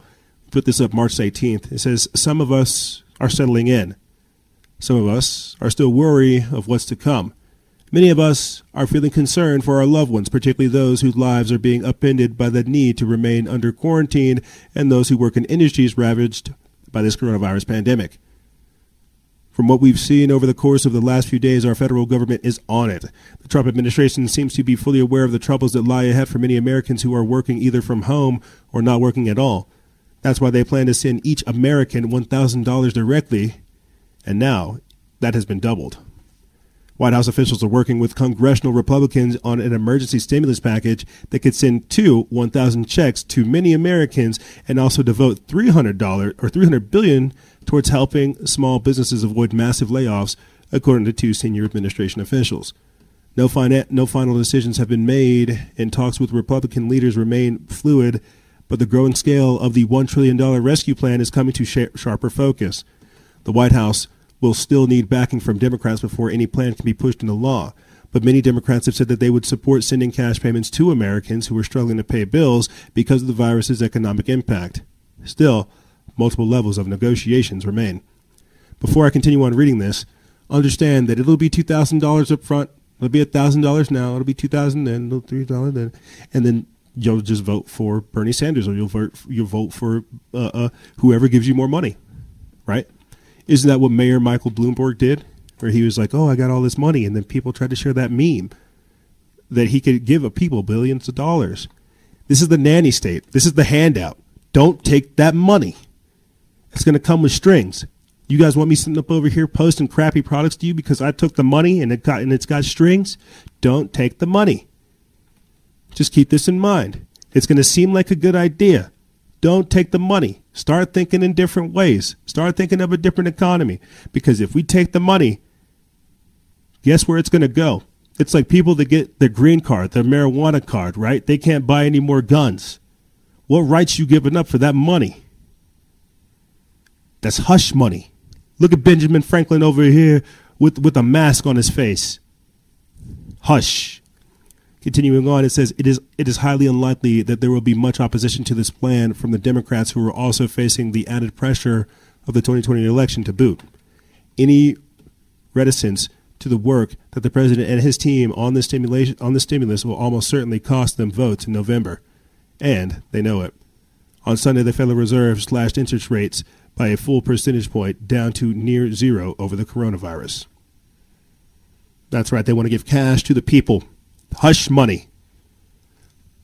They want to be able to pay you. So just keep that type of stuff in mind. I feel like that's something we're gonna we're, we will keep dealing with. Mark my words, that is something that we'll that we'll, we're going to keep dealing with. Um, so as people are being basically put away in their houses, told to go inside your house, put the chains on, get these gold colored cuffs on you, shut up, watch, watch Netflix, and let the virus pass through. You see how crazy all this stuff is? The concoction of what's really happening? All the while, check this out six Bay Area counties in California are asking all residents to stay inside for the next three weeks. This is by Ricky Scaparo over there at End Times Headlines. We put this up March 16th. It says six Bay Areas announced a, quote, shelter in place order for all residents on Monday the strictest measures of its kind in the country, directing everyone to stay inside their homes and away from others as much as possible for the next three weeks. As public health officials desperately try to curb the rapid spread of coronavirus across the region. The directives begin at 12:01 a.m. Tuesday and involves San Francisco, Santa Clara, San Mateo, Marin, and Contra Costa and Alameda counties. A combined population of more than 6.7 million. It is to stay in place until, a, until at least April 7th. Three other Bay Area counties, Sonoma, Solano, and Napa, were not immediately included. Now, think about this that 11 million people, because remember when the Wuhan virus outbreak happened, they locked that sucker down so fast that it was crazy. And I told you guys, it was like the equivalent of four Los Angeleses being locked down. And I don't think we could comprehend that. Yet here we are, and they haven't even locked Los Angeles down yet. See, in China, they're a little bit more compliant. They got the social credit score system. Their whole government's built for this. But in America, you can stick it and shove it. We don't want that type of stuff over here. So when you do this, it may have some kind of repercussions. And we'll be talking about this later on about the inmates and things that they're releasing during this time period. makes me think of the purge right? Because the homeless are going to be able to wander, the migrants are going to be able to wander, the refugees are going to be able to wander, the the the the, the, the, the inmates are going to be able to wander, and you're going to be told to stay inside your house. And the cops won't come because, well, you're going to be calling them for toilet paper, but the cops won't come because it's going to be too dangerous. They won't arrest people because of coronavirus. Do you see the recipe for disaster that we're just casually walking into? Let me continue on here. It says the order fails, or the order falls just short of a full lockdown, which would forbid people from leaving their homes without explicit permission. And ironically enough, just before coming onto the air in France, you have to sign a permit to go outside. Think about that. This is crazy. I feel like it's crazy that I'm just casually doing a show talking about martial law being enacted worldwide because we're at war with a disease. Let me get back into this. Get focused. Uh, it, it wasn't immediately clear how or to what degree it would be enforced. The order calls for the sheriff or chief of police to, quote, ensure compliance. In Italy and other places that have instituted lockdowns, travel outside the home has been restricted without permission, and police have been ordering people back home if they don't have a reason to be in public. Quote, the scientific evidence shows us that at this stage of the coronavirus emergency, it is essential to slow virus transmission as much as possible to protect the most vulnerable and prevent the system from being overwhelmed, the order states. One proven way to slow the transmission is to limit interactions among people to the greatest extent practicable. The Bay Area orders that most restrictive, yet in the U.S., the region is the first to direct people to stay at home as much as possible and avoid even small social interactions. In Washington State, where a Seattle out a Seattle area outbreak has affected more than 400 and killed 37. Public health officials on Monday announced that bars, restaurants, clubs, gyms, and other indoor social eh, or recreational venues will be closed until March 31st. The state also banned all gatherings of 50 or more people, but the restrictions stopped short of advising people to shelter in place and did not ban non essential travel. This is getting crazy. So I know, and hey, hey, hey, I might be overlooking it. I might be overthinking it, as I typically do. I might be being Mr. Melodramatic. Hey, maybe I should just shut up, take the money, watch Netflix, you know, maybe paint a picture, write that paranormal perspective book I'm always talking about, you know, and, and pray to God I don't, I don't get coronavirus. Maybe I'm just overthinking it, guys.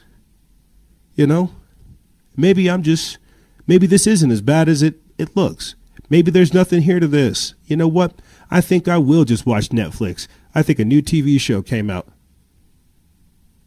I'm being facetious, but you but you get what I'm saying. There's so many different things happening surrounding this virus that for us to bliss out and play ignorant would just be that we would be playing ourselves, the fool. Uh, this next clip I'm going to play for you guys is of the Maryland governor ordering quote drastic actions to be enforced statewide by the police and National Guard. We're truly in these time frames, guys. We've talked about Jade Helm 15, UX 16, Operation Gotham Shield, Thunderstorm Spiral, various other uh, training exercises where the military force slash law enforcement takes on civilians, either through through through some kind of chaos, through civil unrest, through whatever it is. We are entering into those stages. So when I play for you guys this quick this quick clip, you're going to hear the governor speak with a shaky voice. You're going to hear the fear in this man's voice because he knows what he's doing voice is trembling, shaking because of what he's declaring. And what's to come after this, too. That's what I'm telling you. We're going to make it through this, but we have to ask ourselves are we going to make it through with our freedoms intact? I'll say this and I'll read this article and play the, play the clip for you guys. The main issue I have with all of this, the martial law, the, the, the control factor, the authoritarianism, is people will not give up power easily. And even if it's not Donald Trump becoming the dictator that people are making him out to be, because he's become, he will be, he will become the dictator. That's how this works. That weird self-fulfilling, self-fulfilling prophecy. They call him Hitler, and then they give him all the power of Hitler through executive orders and all kinds of crises. Even if it's not Trump that becomes this dictator, it's whoever comes after him that's going to have that enormous amount of power. And you've got to ask themselves: Are they going to give it up? Are they going to be benevolent? Are they going to? Oh, uh, what's what's going on? you see. So to get back to point, what we're seeing right now is the birthplace of the New World Order. We always worry about the military industrial complex. We don't really think about the scientific elite in the background that are that are controlling these people. You see, the scientists and the nerds that are sending the sending the soldiers on their missions. But here, let me play for you guys this quick clip. It's from Activist Post. It's of the Maryland governor ordering drastic actions in relation to the coronavirus. It's crazy. Moments ago, I swore in Colonel Jerry Jones as the superintendent of the Maryland State Police. And I want to thank the members of the legislature for acting quickly to get him confirmed uh, at this critical, critical time for our state. Uh, we now have well over 100 confirmed cases of COVID 19 in the Washington region, including 37 cases here in Maryland. 11 days ago, I declared a state of emergency, and on Friday, the president declared a national emergency in response to this crisis. Uh, Dr. Anthony Fauci, the director of the National Institute uh, of Allergy and Infectious Diseases, said yesterday if it looks like you're overreacting, you're probably doing the right thing. He warned that Americans should be prepared that they're going to have to hunker down significantly more than we as a country are doing in order to fight this outbreak. Last week, we closed schools across the state. We issued guidance to restrict visitors to hospitals and nursing homes and enacted an executive order to prohibit all gatherings and events of more than 250 people. We closed the cruise terminal at the Port of Baltimore and directed a period of mandatory telework for all state employees. This week, weekend, we shut down all Maryland casinos, racetracks, and simulcast betting facilities. As I have repeatedly stressed, we should continue to expect the number of cases to dramatically and rapidly rise. We have never faced anything like this before. This is going to be much harder, take much longer, and be much worse than almost anyone is currently understanding. And unfortunately, far too many people have continued uh, to uh, ignore those warnings and are crowding into bars and restaurants willingly putting the health and safety of others in grave danger. Decision makers at the federal, state, and local level are going to have to take drastic actions right now. Uh, that may seem scary. They may sound extreme. They will be terribly disruptive. But they are also absolutely necessary to save the lives of hundreds of thousands of Americans. Every single one of us needs to take serious actions to immediately limit day to day interactions and activities. And we need to do our part to stop this deadly virus from spreading. This morning, I received a thorough briefing from my Unified Command Task Force and convened another emergency meeting of my coronavirus response team. At the advice of senior government leaders and security leaders and the top doctors and scientists across the state, we have made the decisions to take the following unprecedented immediate actions in order to protect public health and safety. I have just enacted an executive order to shut down all bars, restaurants, movie theaters, and gyms across the state effective at 5 p.m. today, while allowing drive through, carry out, and food delivery service to continue. Following updated CDC guidelines, we are prohibiting any social, community, religious, recreational, sports gatherings, or events of more than 50 people in close proximity at all locations, establishments, and venues all across Maryland. These emergency orders carry the full force of the law and will be strictly enforced. We have activated 250 Maryland State Police troopers of the Mobile Field Force who are ready for deployment. As we said on Thursday, Essential services such as grocery stores, food delivery, pharmacies, gas stations, banks, and other essential services need to remain open. In my direction, we are marshaling every tool in the arsenal of public health to combat this crisis and slow the spread of this pandemic. And there was more to the actual video, but that's all I, I, I could record. Uh, you get the point this is uh, this is this is not a joke. This is happening nationwide. You know, and I think that's why everybody's kind of beginning to freak out. There's so much stuff going on with this that they're not really reassuring the public of a healthy way through it, and I think that's kind of why people are worried. You know, it's like even it's like even Winston Churchill when they were losing the war, they said your freedoms were at peril. You know, fight for them at every stake. Keep calm, carry on. We're not being told to keep calm, carry on. They're they're they're purposely inducing this panic so that we look to government as their only solution. People are addicted to their phones and and, and, and, and the social media because that's their only source of news.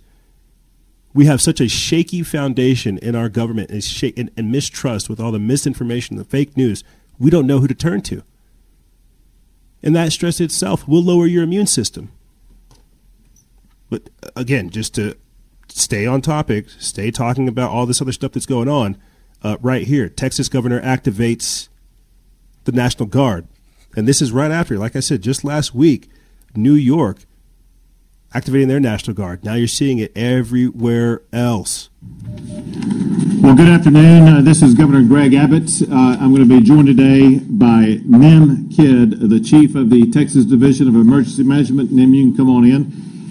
And I want to uh, express my gratitude to all of the hospital CEOs from across the entire state of Texas who are on the line. I think we have CEOs from either every or almost every major hospital system uh, in the state of Texas. Uh, before we begin our discussion uh, with the hospital leaders, let me just say a few things concerning updates. First, I, I realize that we're, we're dealing with a situation uh, that a lot of Texans are extremely concerned about. And we want to make sure that our fellow Texans understand that the state of Texas has been prepared. We continue to be prepared. We are having this meeting today to ensure that we remain ahead of the curve as it concerns uh, putting together everything that must be done for us to be able to robustly respond to ensure that your health and safety is going to be fully protected. Now, I also want to make sure that you understand where we are uh, with current information. As of today, uh, Texas has uh, confirmed 64 cases of COVID 19. The cases are spread across 19 counties now. They include Bell, Bexar, Brazoria, Collin, Dallas, Denton, El Paso, Fort Bend, Galveston, Gregg, Harris, Hays, Lavaca, Matagorda, uh, Montgomery, Smith, Tarrant, Travis, and Webb counties. We also now have our first COVID-related death in the state of Texas. Uh, that was uh, the death of a man in his 90s who was residing in Matagorda County. As of this moment, uh, more than 1,250 Texans, to be precise, 1,264 Texans, have been tested across the state for COVID 19. And that number will continue to increase dramatically in the coming days. For example, this week, uh, Texas will be receiving 15,000 test kits from FEMA alone.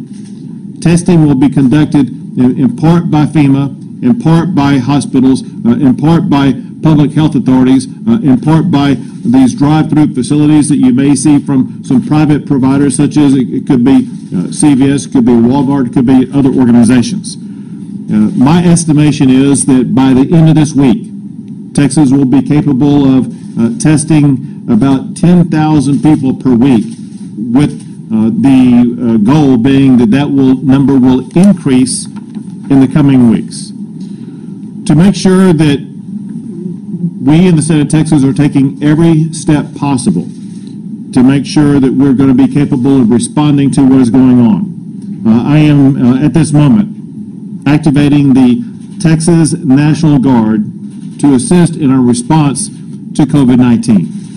Now, understand this, and that is, there it is. from the very beginning, we have been working in collaboration with General Norris, who is in charge of the Texas National Guard, and that dates back to January. So the National Guard has been involved in this process from the beginning. It's just at this particular point in time, I want to fully activate the National Guard, but no National Guard need to be deployed at this time. There it is. There it is. I don't want to sound like a clip bait media like people say, like I just get clips of things. No, but there it is. Um, this is crazy. you know, and I didn't have this over here in the the the notes, but I want to just kind of jump over here, pivot real quick before we get into our next topic, where we talk about the the White House uh, preparing to call on the military and Trump invoking the, the Defense Production Act. Uh, but since we're talking about different states activating their their their, their national guard uh, and the slow creep walk that we are on with martial law, the California governor warns that he has the ability to actually do martial law. That's right. California Democratic Governor Gavin Newsom warned Wednesday that he has, quote, the ability to do martial law to deal with the coronavirus outbreak. Newsom was speaking to reporters about the mobilization of the National Guard, emphasizing that it is routinely used during natural disasters and other emergencies, reported the Fox affiliate in New York City. But he added, quote, We have the ability to do martial law if we feel the necessity. Imposing martial law would mean replacing the usual laws with military authority and possibly suspending civil liberties such as freedom of association and movement. Already, six counties in San Francisco Bay Area have ordered residents to remain in their homes with the exception of necessary travel. Previously, the governor ordered bars, movie theaters, restaurants, gyms, and other venues to close down. The state has seen more than 500 cases of the coronavirus and about a dozen deaths. The governor also said that the 400 the, that there are 415 hospitals in the state with nearly 90,000 beds that have been preparing for the surge of patients. He said, quote, few, if any, California schools will reopen before summer break. The National Guard is on alert on food distribution and public safety missions on an as needed basis. So let me play for you guys this quick clip from Fox News that make sure that they don't have clips of him saying we can do martial law. You see, they can put the transcripts down, but they can't have clips of Governor Gavin Newsom saying that they can conduct martial law because that's what it is. Quarantine is just a fancy word for medical martial law. In case they're needed during the coronavirus pandemic. Governor Newsom placed the California National Guard on alert. He said they should be prepared to perform humanitarian missions like distributing food and supplies. Troops will also support public safety if it's needed. Now, yeah. and just like that, the military will essentially become law enforcement in California. That's why mili- that that's why martial law is so dangerous to a lot of people, uh, is because we're basically talking about giving over what little rights we have. You see, and that's why it's such a dangerous concept because we're we're, we're teetering. We have accelerationists, anarchists, nihilists, you know, people who just extremists. We have a lot of people who just want this type of stuff to kick off. So all these people talking about Boogaloo and the the Second Civil American War or whatever it is, now's your chance. Are you going to fight for freedom as as the country gets put in a lockdown, or are you just going to take that money and go quietly order you some more gun parts because oh eventually you're going to fight the government? you see what I'm saying? It's this type of crap that really frustrates me. But let me get back into this uh, right here. White House preparing to call on military to boost the medical response. We put that up March 17th. Uh, and this next one comes from Business Insider. It says that the U.S. military is to make 5 million respirator masks available to the public as the coronavirus spreads. That's what the Pentagon says. So they're expecting at least 5 million people to contract the coronavirus, or at least people 5 million people to help deal with the spread. You see the peripheral ways of how they dodge this this this crisis how they make you aware of it, but they, they, they talk about the peripheral things in the background. Let me get into this article. It says that the White House is in talk with Pentagons about how the military can be deployed to deal with the fast moving coronavirus. U.S. officials said on Tuesday, including setting up field hospitals in states with a surge in cases. U.S. Vice President Mike Pence told reporters at a news conference on Tuesday at the White House that the Army Corps could deploy field hospitals known as MASH units, mobile Army surgical hospitals, or help renovate or expand existing hospitals. Uh, and this is why we're getting reports of motels being taken over. That's what happened in Seattle, Washington. Certain motels are being taken over and, and, and converted into quarantine facilities. Uh, that's what's going to happen with some of these jails as well. They're going to pull people out and put the put the patients in. That's what we saw happen in China as well. They were taking uh, people that had contracted COVID 19 and they put them in Hong Kong apartments. It's a whole big deal. We reported on it. Uh, but continuing on, it says such units can be deployed very quickly at governor's requests. Uh, Pence said, adding that the that he has been in talks with Washington State Governor Jay Inslee. Quote, the Army Corps of Engineers is ready, willing, and able. We have to give them the go ahead if we find that it is going to be necessary. President Donald Trump said during the same briefing that, quote, we think we can have a few units up and up very rapidly. He said, adding that he would work with the governors of New York and California. In a New York Times op ed on Sunday, New York Governor Andrew Cuomo called on Trump to use the Army Corps of Engineers to build more medical facilities.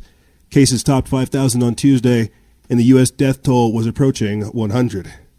While the military has said that it is willing to help, the Pentagon earlier appeared to, to, to play down the impact its resources could have in helping with the coronavirus.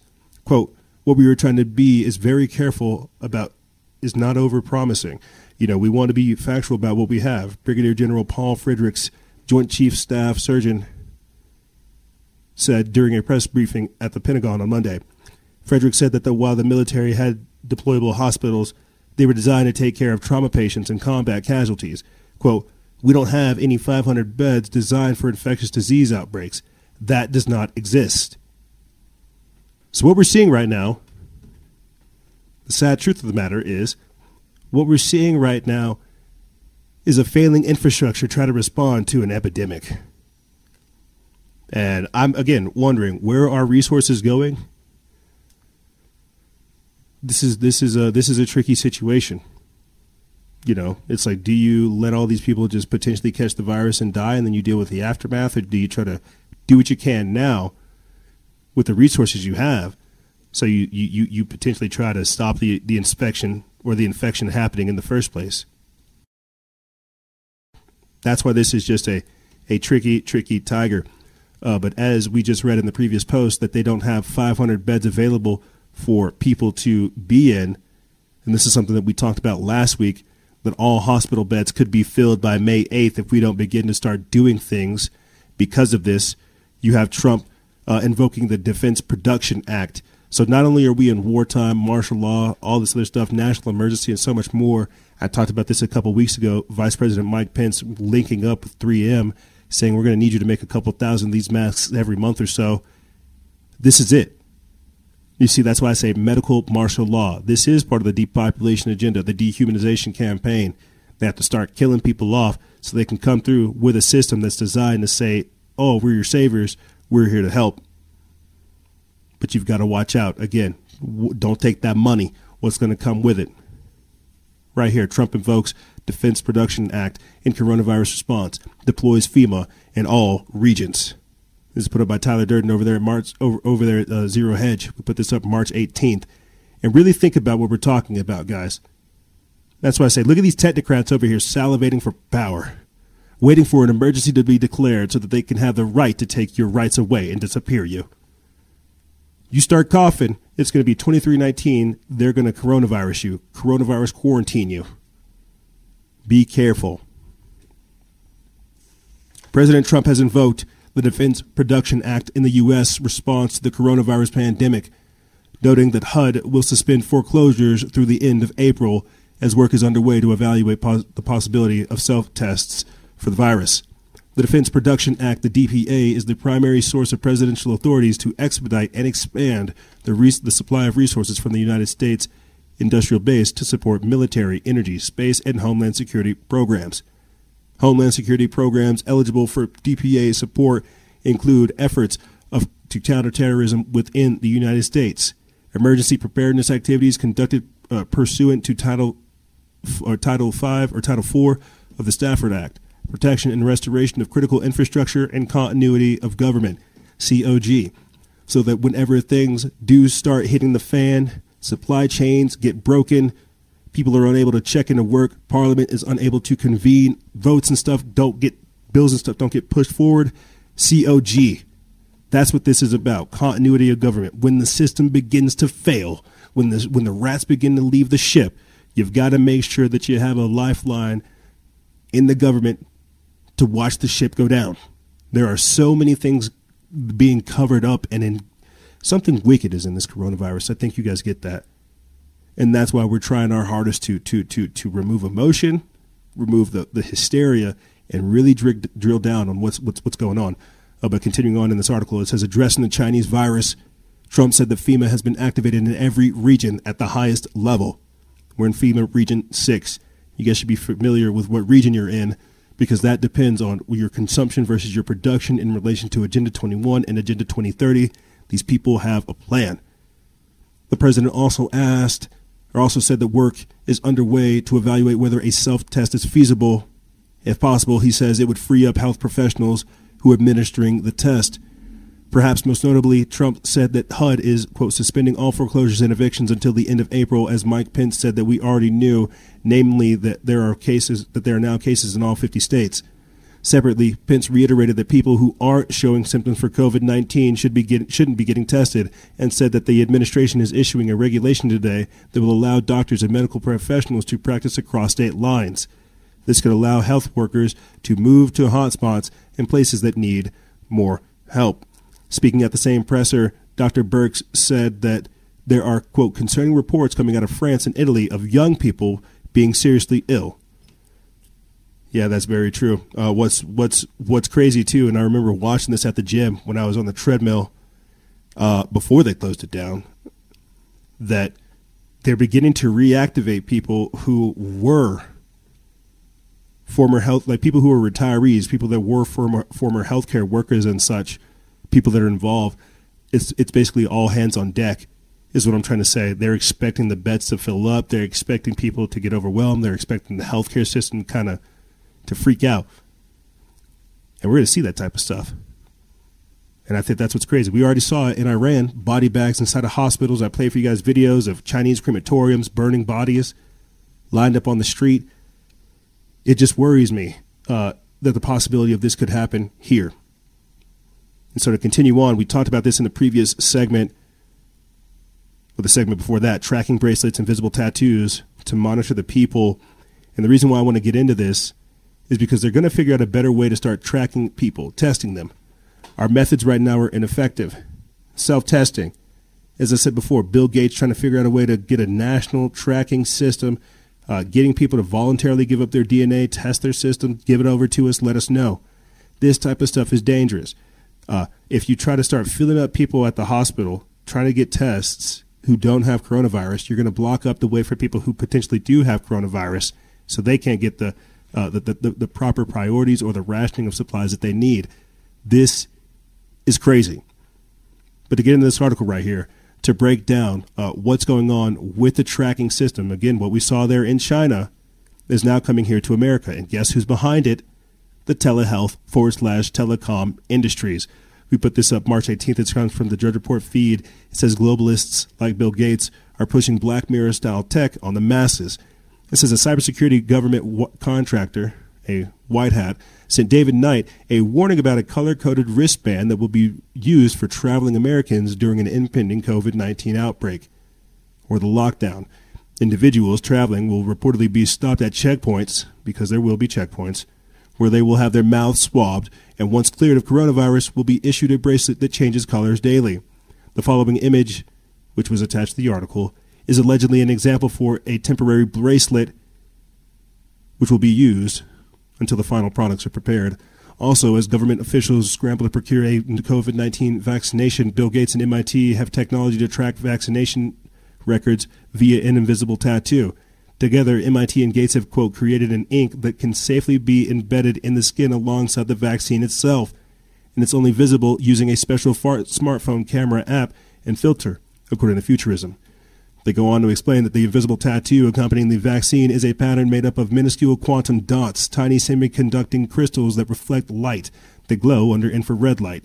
The pattern in the vaccine gets delivered into the skin using high tech dissolvable microneedles made of a mixture of polymers and sugar.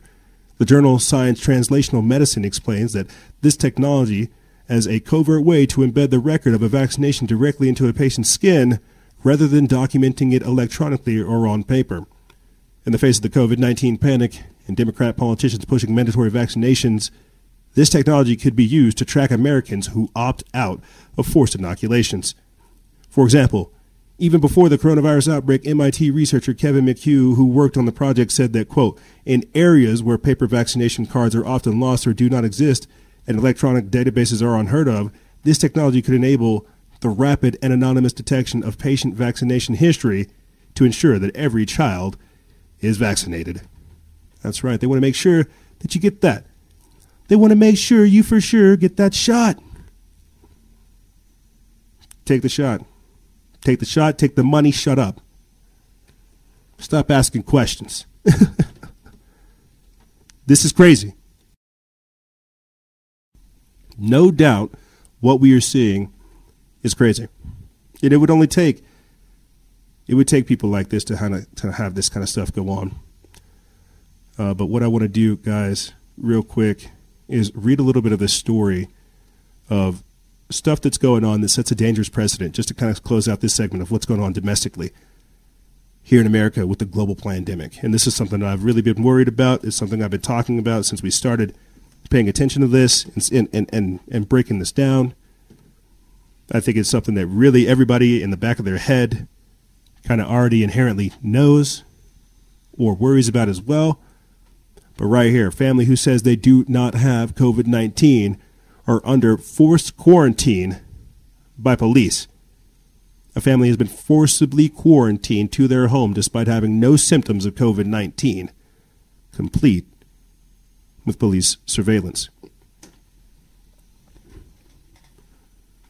It says a family, and this comes from the Free Thought Project. They put this up March 18th. It says a family has been forcibly quarantined in their home this week, with police officers keeping them under 24 hour surveillance because a man in the home is accused, just accused, of having the COVID 19 virus. Now, this hysteria is going to break out world nationwide, and there's not going to, there's not going to be enough police officers to even entertain this this this this, this hysteria.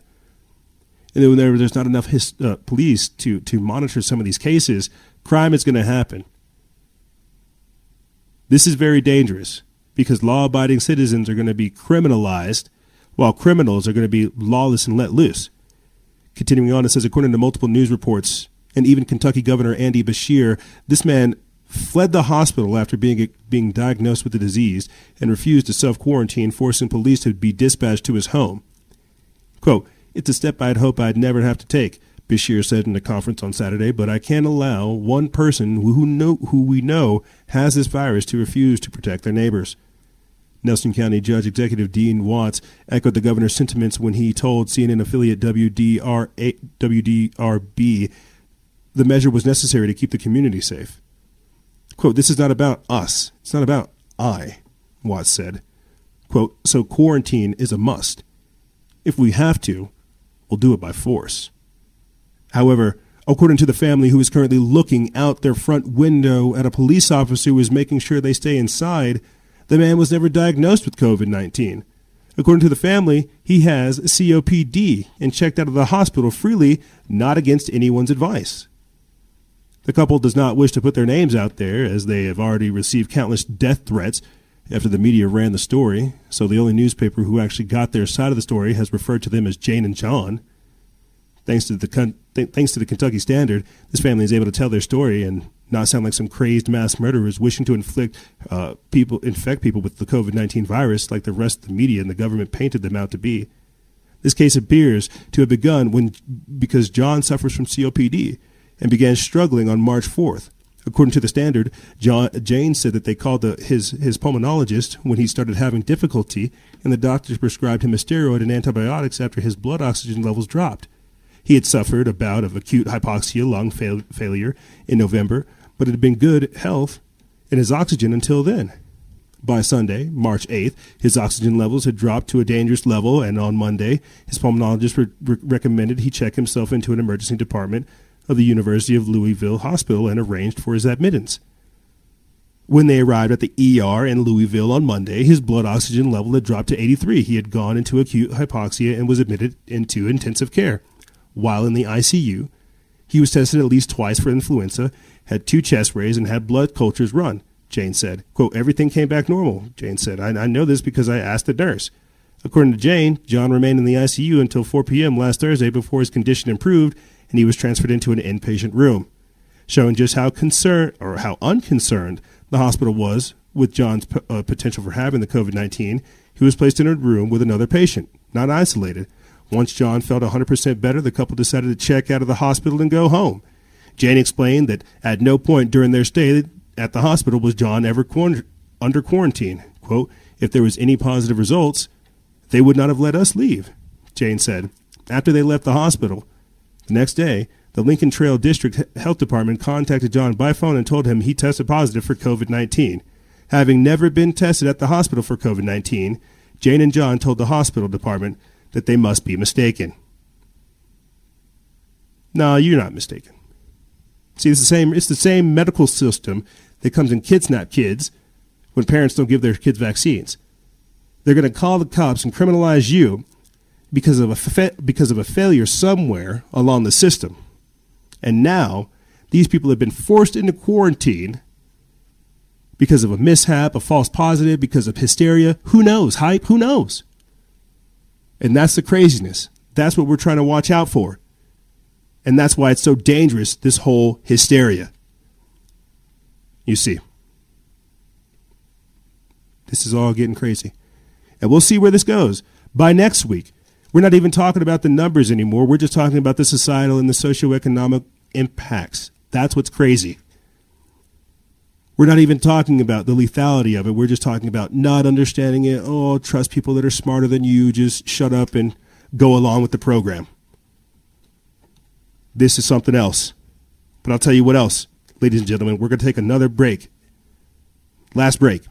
And then when we come back, we're going to be talking about transforming society, really getting into what what these people want from us. Not necessarily what they want from us. Clearly, they want our lives. But, but, but what that kind of stuff means. You know, transforming society, Agenda 21, Agenda 2030, really looking at the world that is being created around us and what we're, what we're being subjected to. You see, I think that uh, I think that this virus has really showed the fragility of our society and the fragility not only of society of society but of people's mindsets, our culture, and so much more. We're going to be talking about this and more on the other side. Ladies and gentlemen, don't go anywhere. This is Freedom Faction on Factions of Freedom, and we'll be right back right after this.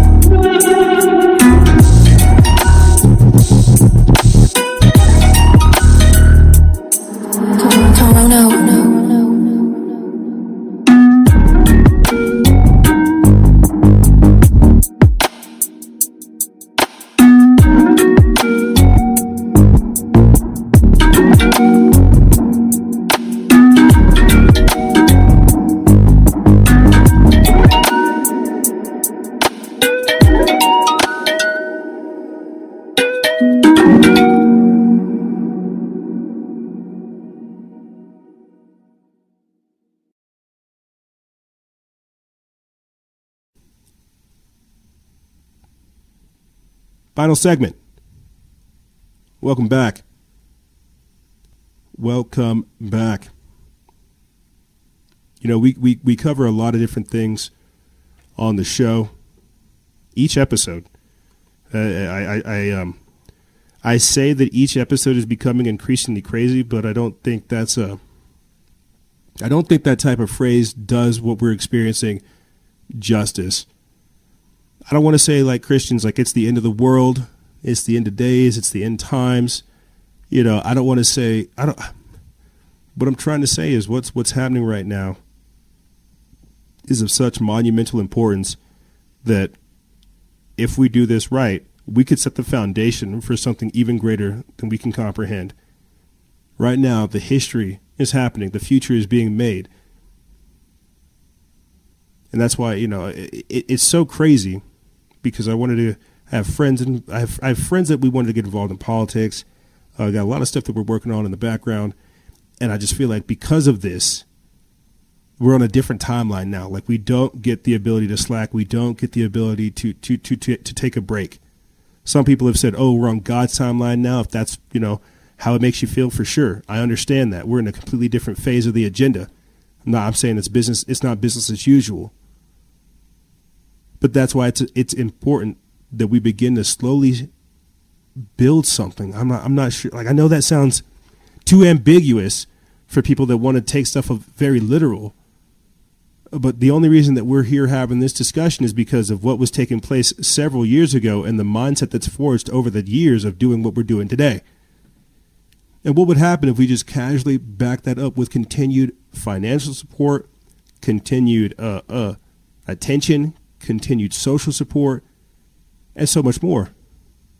But because we're not in that mindset of, of, of creating, we're on we're on the run all the time. We're never really uh, drawing lines in the sand, putting our foot down, trying to trying to pull ourselves up. We're slacking. We're caught off guard. We're scared. And they've won. But that's what I'm saying. This type of chaos, this type of insanity, all it does is create opportunities for the best of us to step forward, to realize the threat that is at hand, that we are for sure like facing. Like no doubt. I know for, for, for real. But that gives us the opportunity to, again, set the stage for the future. The leaders of our generation will begin to stand up. The lights of our time will begin to shine. We just have to make sure that we're paying attention to the right ones and not the ones that are trying to lead us astray. Not the David Hoggs, not the Greta Thunbergs, not the Bill Gates, not all these other people who offer us false salvation and false redemption only in, only in return for more enslavement, you see. And so this is what we have to pay attention to. So, uh, with that being said, let's kick off this segment and begin to close out the show at the same time because we can do that. It's 2020. We have the skills. We and we have the technology. Uh, so, so transforming technology. This is something that, or transforming society. This is something that I specifically made to take from Agenda 2030, from the United Nations, because I felt like it was imperative that people understand where these directives are coming from and the purpose behind them.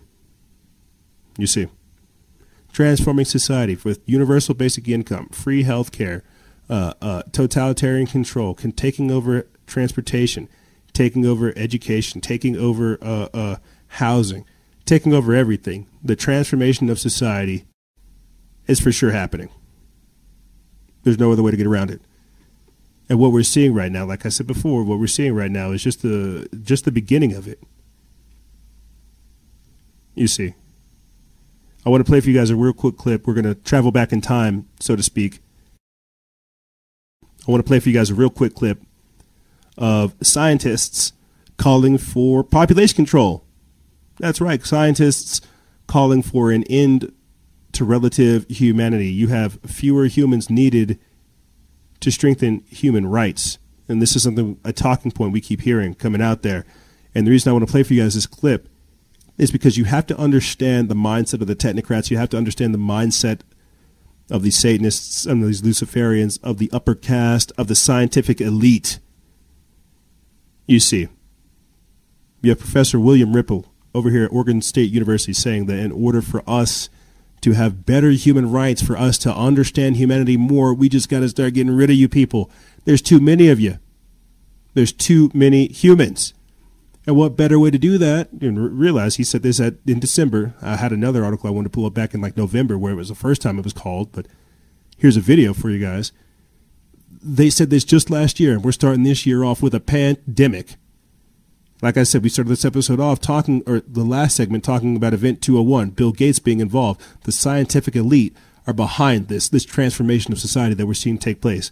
Uh, let me let me let me play for you guys this quick clip, and then I'll get into the article. This is uh, from Technocracy News. It's by Lexi Lonis. They put this up December 9th. Let's take a listen. Right, thank you very much, Marissa. Two Oregon State University scientists have released a study claiming the world is in a climate emergency and they're blaming it on us. And KEZI 9 News reporter Vita Garza spoke with those researchers and shows us why they're urging everyone to make changes right away. Professor William Ripple and his colleague Christopher Wolf are both faculty here at Oregon State University. Right now, they're claiming the Earth is in a climate emergency, and they have more than 11,000 scientists from more than 150 countries backing them up. According to the study, Ripple and Wolf look at climate data over the last 40 years. They found that human activity itself has significantly affected the world's greenhouse gas emissions, which is a gas that absorbs and releases heat energy. Because of this, Ripple says greenhouse gas is significantly damaging the Earth's climate, and he says humans will pay the price if they don't do anything about it soon. We found that uh, the situation for climate change is very serious and that it's time for uh, humanity. Thank you very much, Marissa. Two Oregon State University scientists have released a study claiming And this is why I said earlier this week uh, in our episode is climate change or is coronavirus a new climate change? I have to ask that because look at the look at the global look at the global response surrounding just this event alone. I don't think it's too far fetched to ask the question of with this kind of exercise, is it that level of an agenda? That's why I say the war on health. They say that this is the same way they say uh, lowering your carbon footprint or lowering carbon emissions and things of this nature. You see, is it that far fetched to think that this type of outbreak that we're seeing could be planned so that from it, only the New World Order can fix it? You see, you got to think about the Green New Deal and everything they created that led up until this point to where, uh, wow, lo and behold, they have uh, universal basic income. It's already been in, been injected into society for people to, to think on it. All of these these these these solutions: free housing, free healthcare, free education, free uh, uh, free money. Wow, where did that come from? Where did these plans come from? It's as if the Democrats, before the internet got cut, before the, before uh, the lockdowns took place, it's as if it's as if the Democrats were able to spread this idea to transform society before society needed to be transformed. You see how that works? You see how they have a how they have a, a, a plan and how all it takes is time in order for them to roll out, but people don't even want to face that. You see? Because I can assure you, while we might be worrying about what we're what we're accepting, there are people that are like, for sure, yeah, I have no problem taking two months, two weeks or more, an indefinite amount of period away from work. I have no problem doing that, and you're going to pay me for sure. You're being incentivized not to work. You're being incent- incentivized to give over your individuality, to give over your humanity, and to just be, you know, a part of the system. Go along with the system. You see. Get with the plan, get with the program. You see, I want to read you guys real quick this other article that I, I had uh, mentioned earlier. Scientists call for population control. We put this up uh, November 5th of 2019. And yeah, it's the same thing. 1,100 different scientists all getting together, confirming that indeed, in order for us to have a prosperous future, we've got to start killing people off. In order for us to have a, a, a safe and peaceful and secure society in the future, We need less humans. Hmm. Keep this type of stuff in mind because I want to, uh, I guess, come back to our present day, or at least bring something to your attention. You know, as we're talking about all this this this crazy stuff that's going on, population control, uh, lowering people and stuff like that, uh, lowering the human count and stuff like that, viruses and all these other things that are going on. I want to bring your your attention to something that happened at the start of the year. And this is just a wild hair that I got whenever we were just doing research, looking at all this kind of stuff that's going on. I think it's something that really, really does require your attention and kind of got swept up underneath the rug. You know, the World Health Organization was offering positions for quarantine managers back in November. That never really got discussed. And now, uh, this happened at the start of the year. You had the UN hiring English speaking disarmament officers in New York so think about this. You have scientists saying we need to just start killing people off in order for us to strengthen human rights because climate change. I mean, shucks, here, if, if I could do it the right way, what would it be? It, it would be like, okay, sometime in November or October, that the United Nations is like, hey, we don't have any money, we're running out. And then in October, Bill Gates and his technocrat friends are like, hey, we'll do Event 201, don't worry, we'll, we'll get you, son. Uh, and then a couple more months go by, and then we have outbreaks that we hear in China. Let's just say that that's happening in December, right? Original COVID 19 things. January passes, and we get like word of it actually taking place. February happens, and then we're like, holy crap, this is an outbreak. This is something that requires attention. And then you see how the gradual introduction of martial law takes place. Lo and behold, these UN speaking disarmament officers have a job in New York You see what I'm saying? This is so crazy to kind of look at. And I just remember reporting it at the start of the year that it just got swept up underneath the rug. But you, but I'm sure you're saying, well, who who would uh, who would want to disarm Americans, right? That's the that's the common thing. No other American is going to disarm Americans. You might be right. But you know who might disarm Americans? people who already don't have rights and don't really care about your rights or any of this patriotic nonsense and stuff that we're dealing with today. How does that transform society? Well, what I'm trying to tell you is that already, because of this crisis, I mentioned it earlier, uh, but already you have Los Angeles releasing inmates, clearing out the prisons in order to make room for potential coronavirus patients.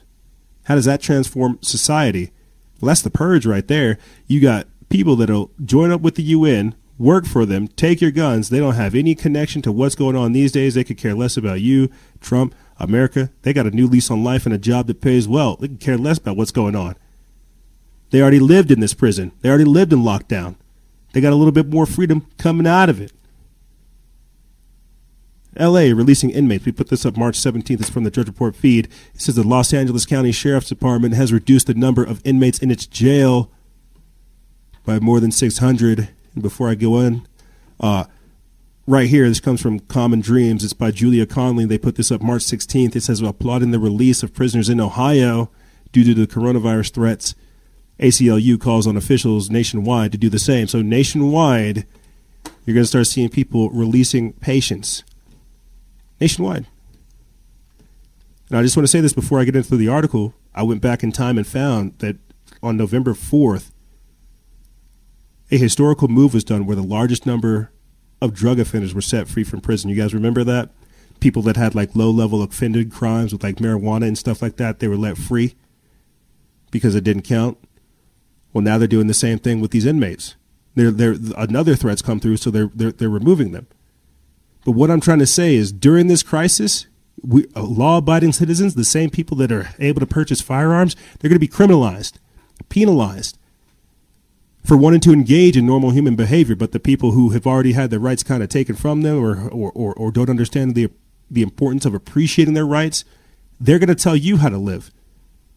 Like I said, the, the, the, the immigrants, the migrants, the homeless, the inmates, they're, the escapees, they're going to be able to run roam free, but you won't be.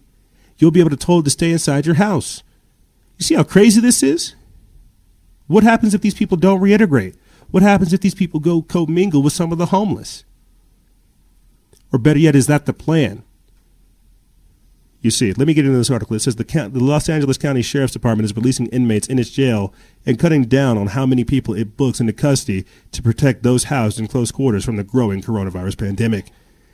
Sheriff Alex Villanueva said deputies and police officers across the, con- the county have been directed to cite and release people whenever possible, instead of arresting them, and to seek medical clearance before booking anyone who shows symptoms.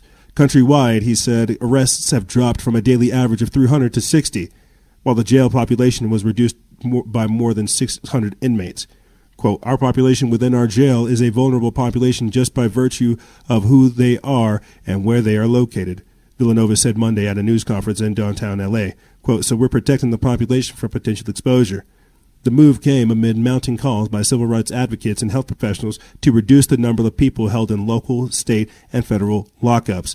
They raised concerns about the mayhem a COVID 19 outbreak could create within the prison and immigration detention system, which has been criticized for lacking sufficient capacity to meet inmates' medical needs even before the pandemic. And I just want to say, you know, we saw last week in Italy uh, a, a, prison outbreak happened there. They didn't wait to get released, they broke out of prison because of the coronavirus outbreak. So that's why I'm saying this has real world implications, societal and economic impacts. This isn't something that's simple, but continuing on, it says, quote, it's too easy to forget about those who are in conditions that will be a powder keg when COVID-19 hits, said Miriam Krinsky, executive director of the reform group Fair and Just Prosecution, who previously headed the Citizens Commission on Jail Violence.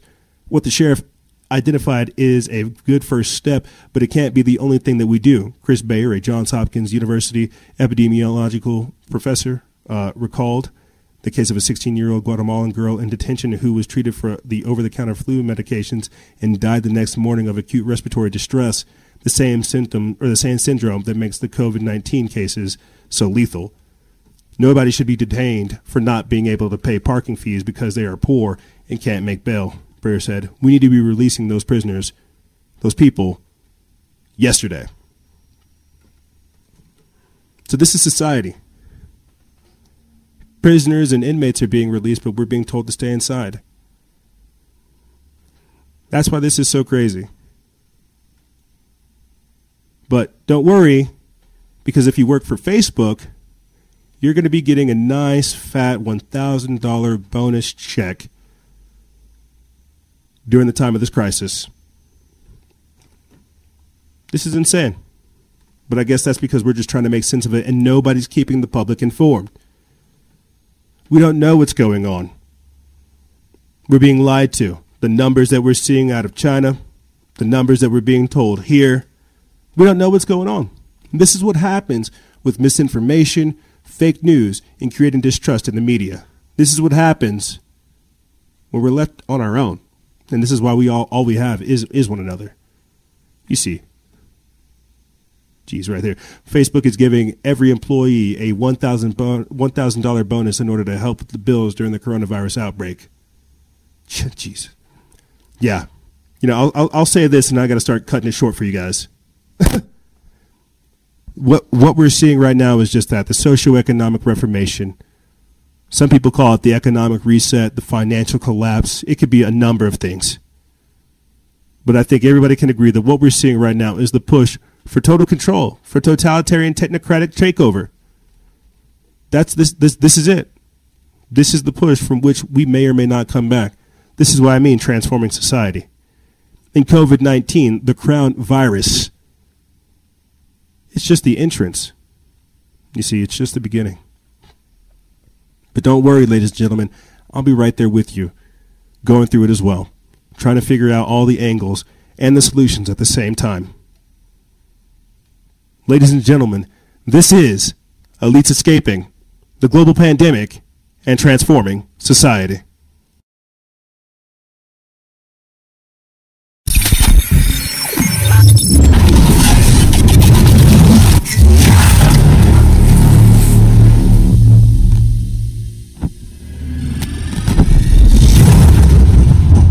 Yeah, that's right.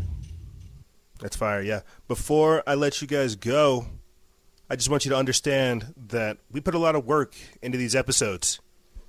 A lot of uh, a lot of content is put into these, and that's why I tell you guys check out the show notes, check out the check out the banners, check out all the different things that are just attached to a single different episode. Go back at least a week or two. You know, just because I have a perspective this week doesn't mean that I, I, I won't change it next week. You know, I think that's the the the best way to go about this is by being intellectually honest. And so, uh, as we see things unfold, as we th- see things intensify, we're going to be right there with you people uh, and everybody else trying to figure out the truth, trying to get answers because this is crazy. And I don't think that we can live in these extremes for very, for much longer. Uh, but I don't want to keep you guys much longer than I already have. I just want to wish you well in your life as we see things take this dramatic turn, this dramatic and unexpected turn. Uh, just last thing, man, it feels like there is a supernatural evil at work, and that's why I just can't help but like get stronger in my faith and try to just you know not not necessarily retreat inside, but just seek out seek answers elsewhere, seek guidance that's not being offered. I'm not sure if that makes sense to you guys, but like I said, I want to leave you with that. Uh, if you guys have any questions, feel free to email me. I'll have it in the description bar below. And as always, guys and gals, stay vigilant, expose lies, and share truth. This is Noisera, Freedom Faction, out.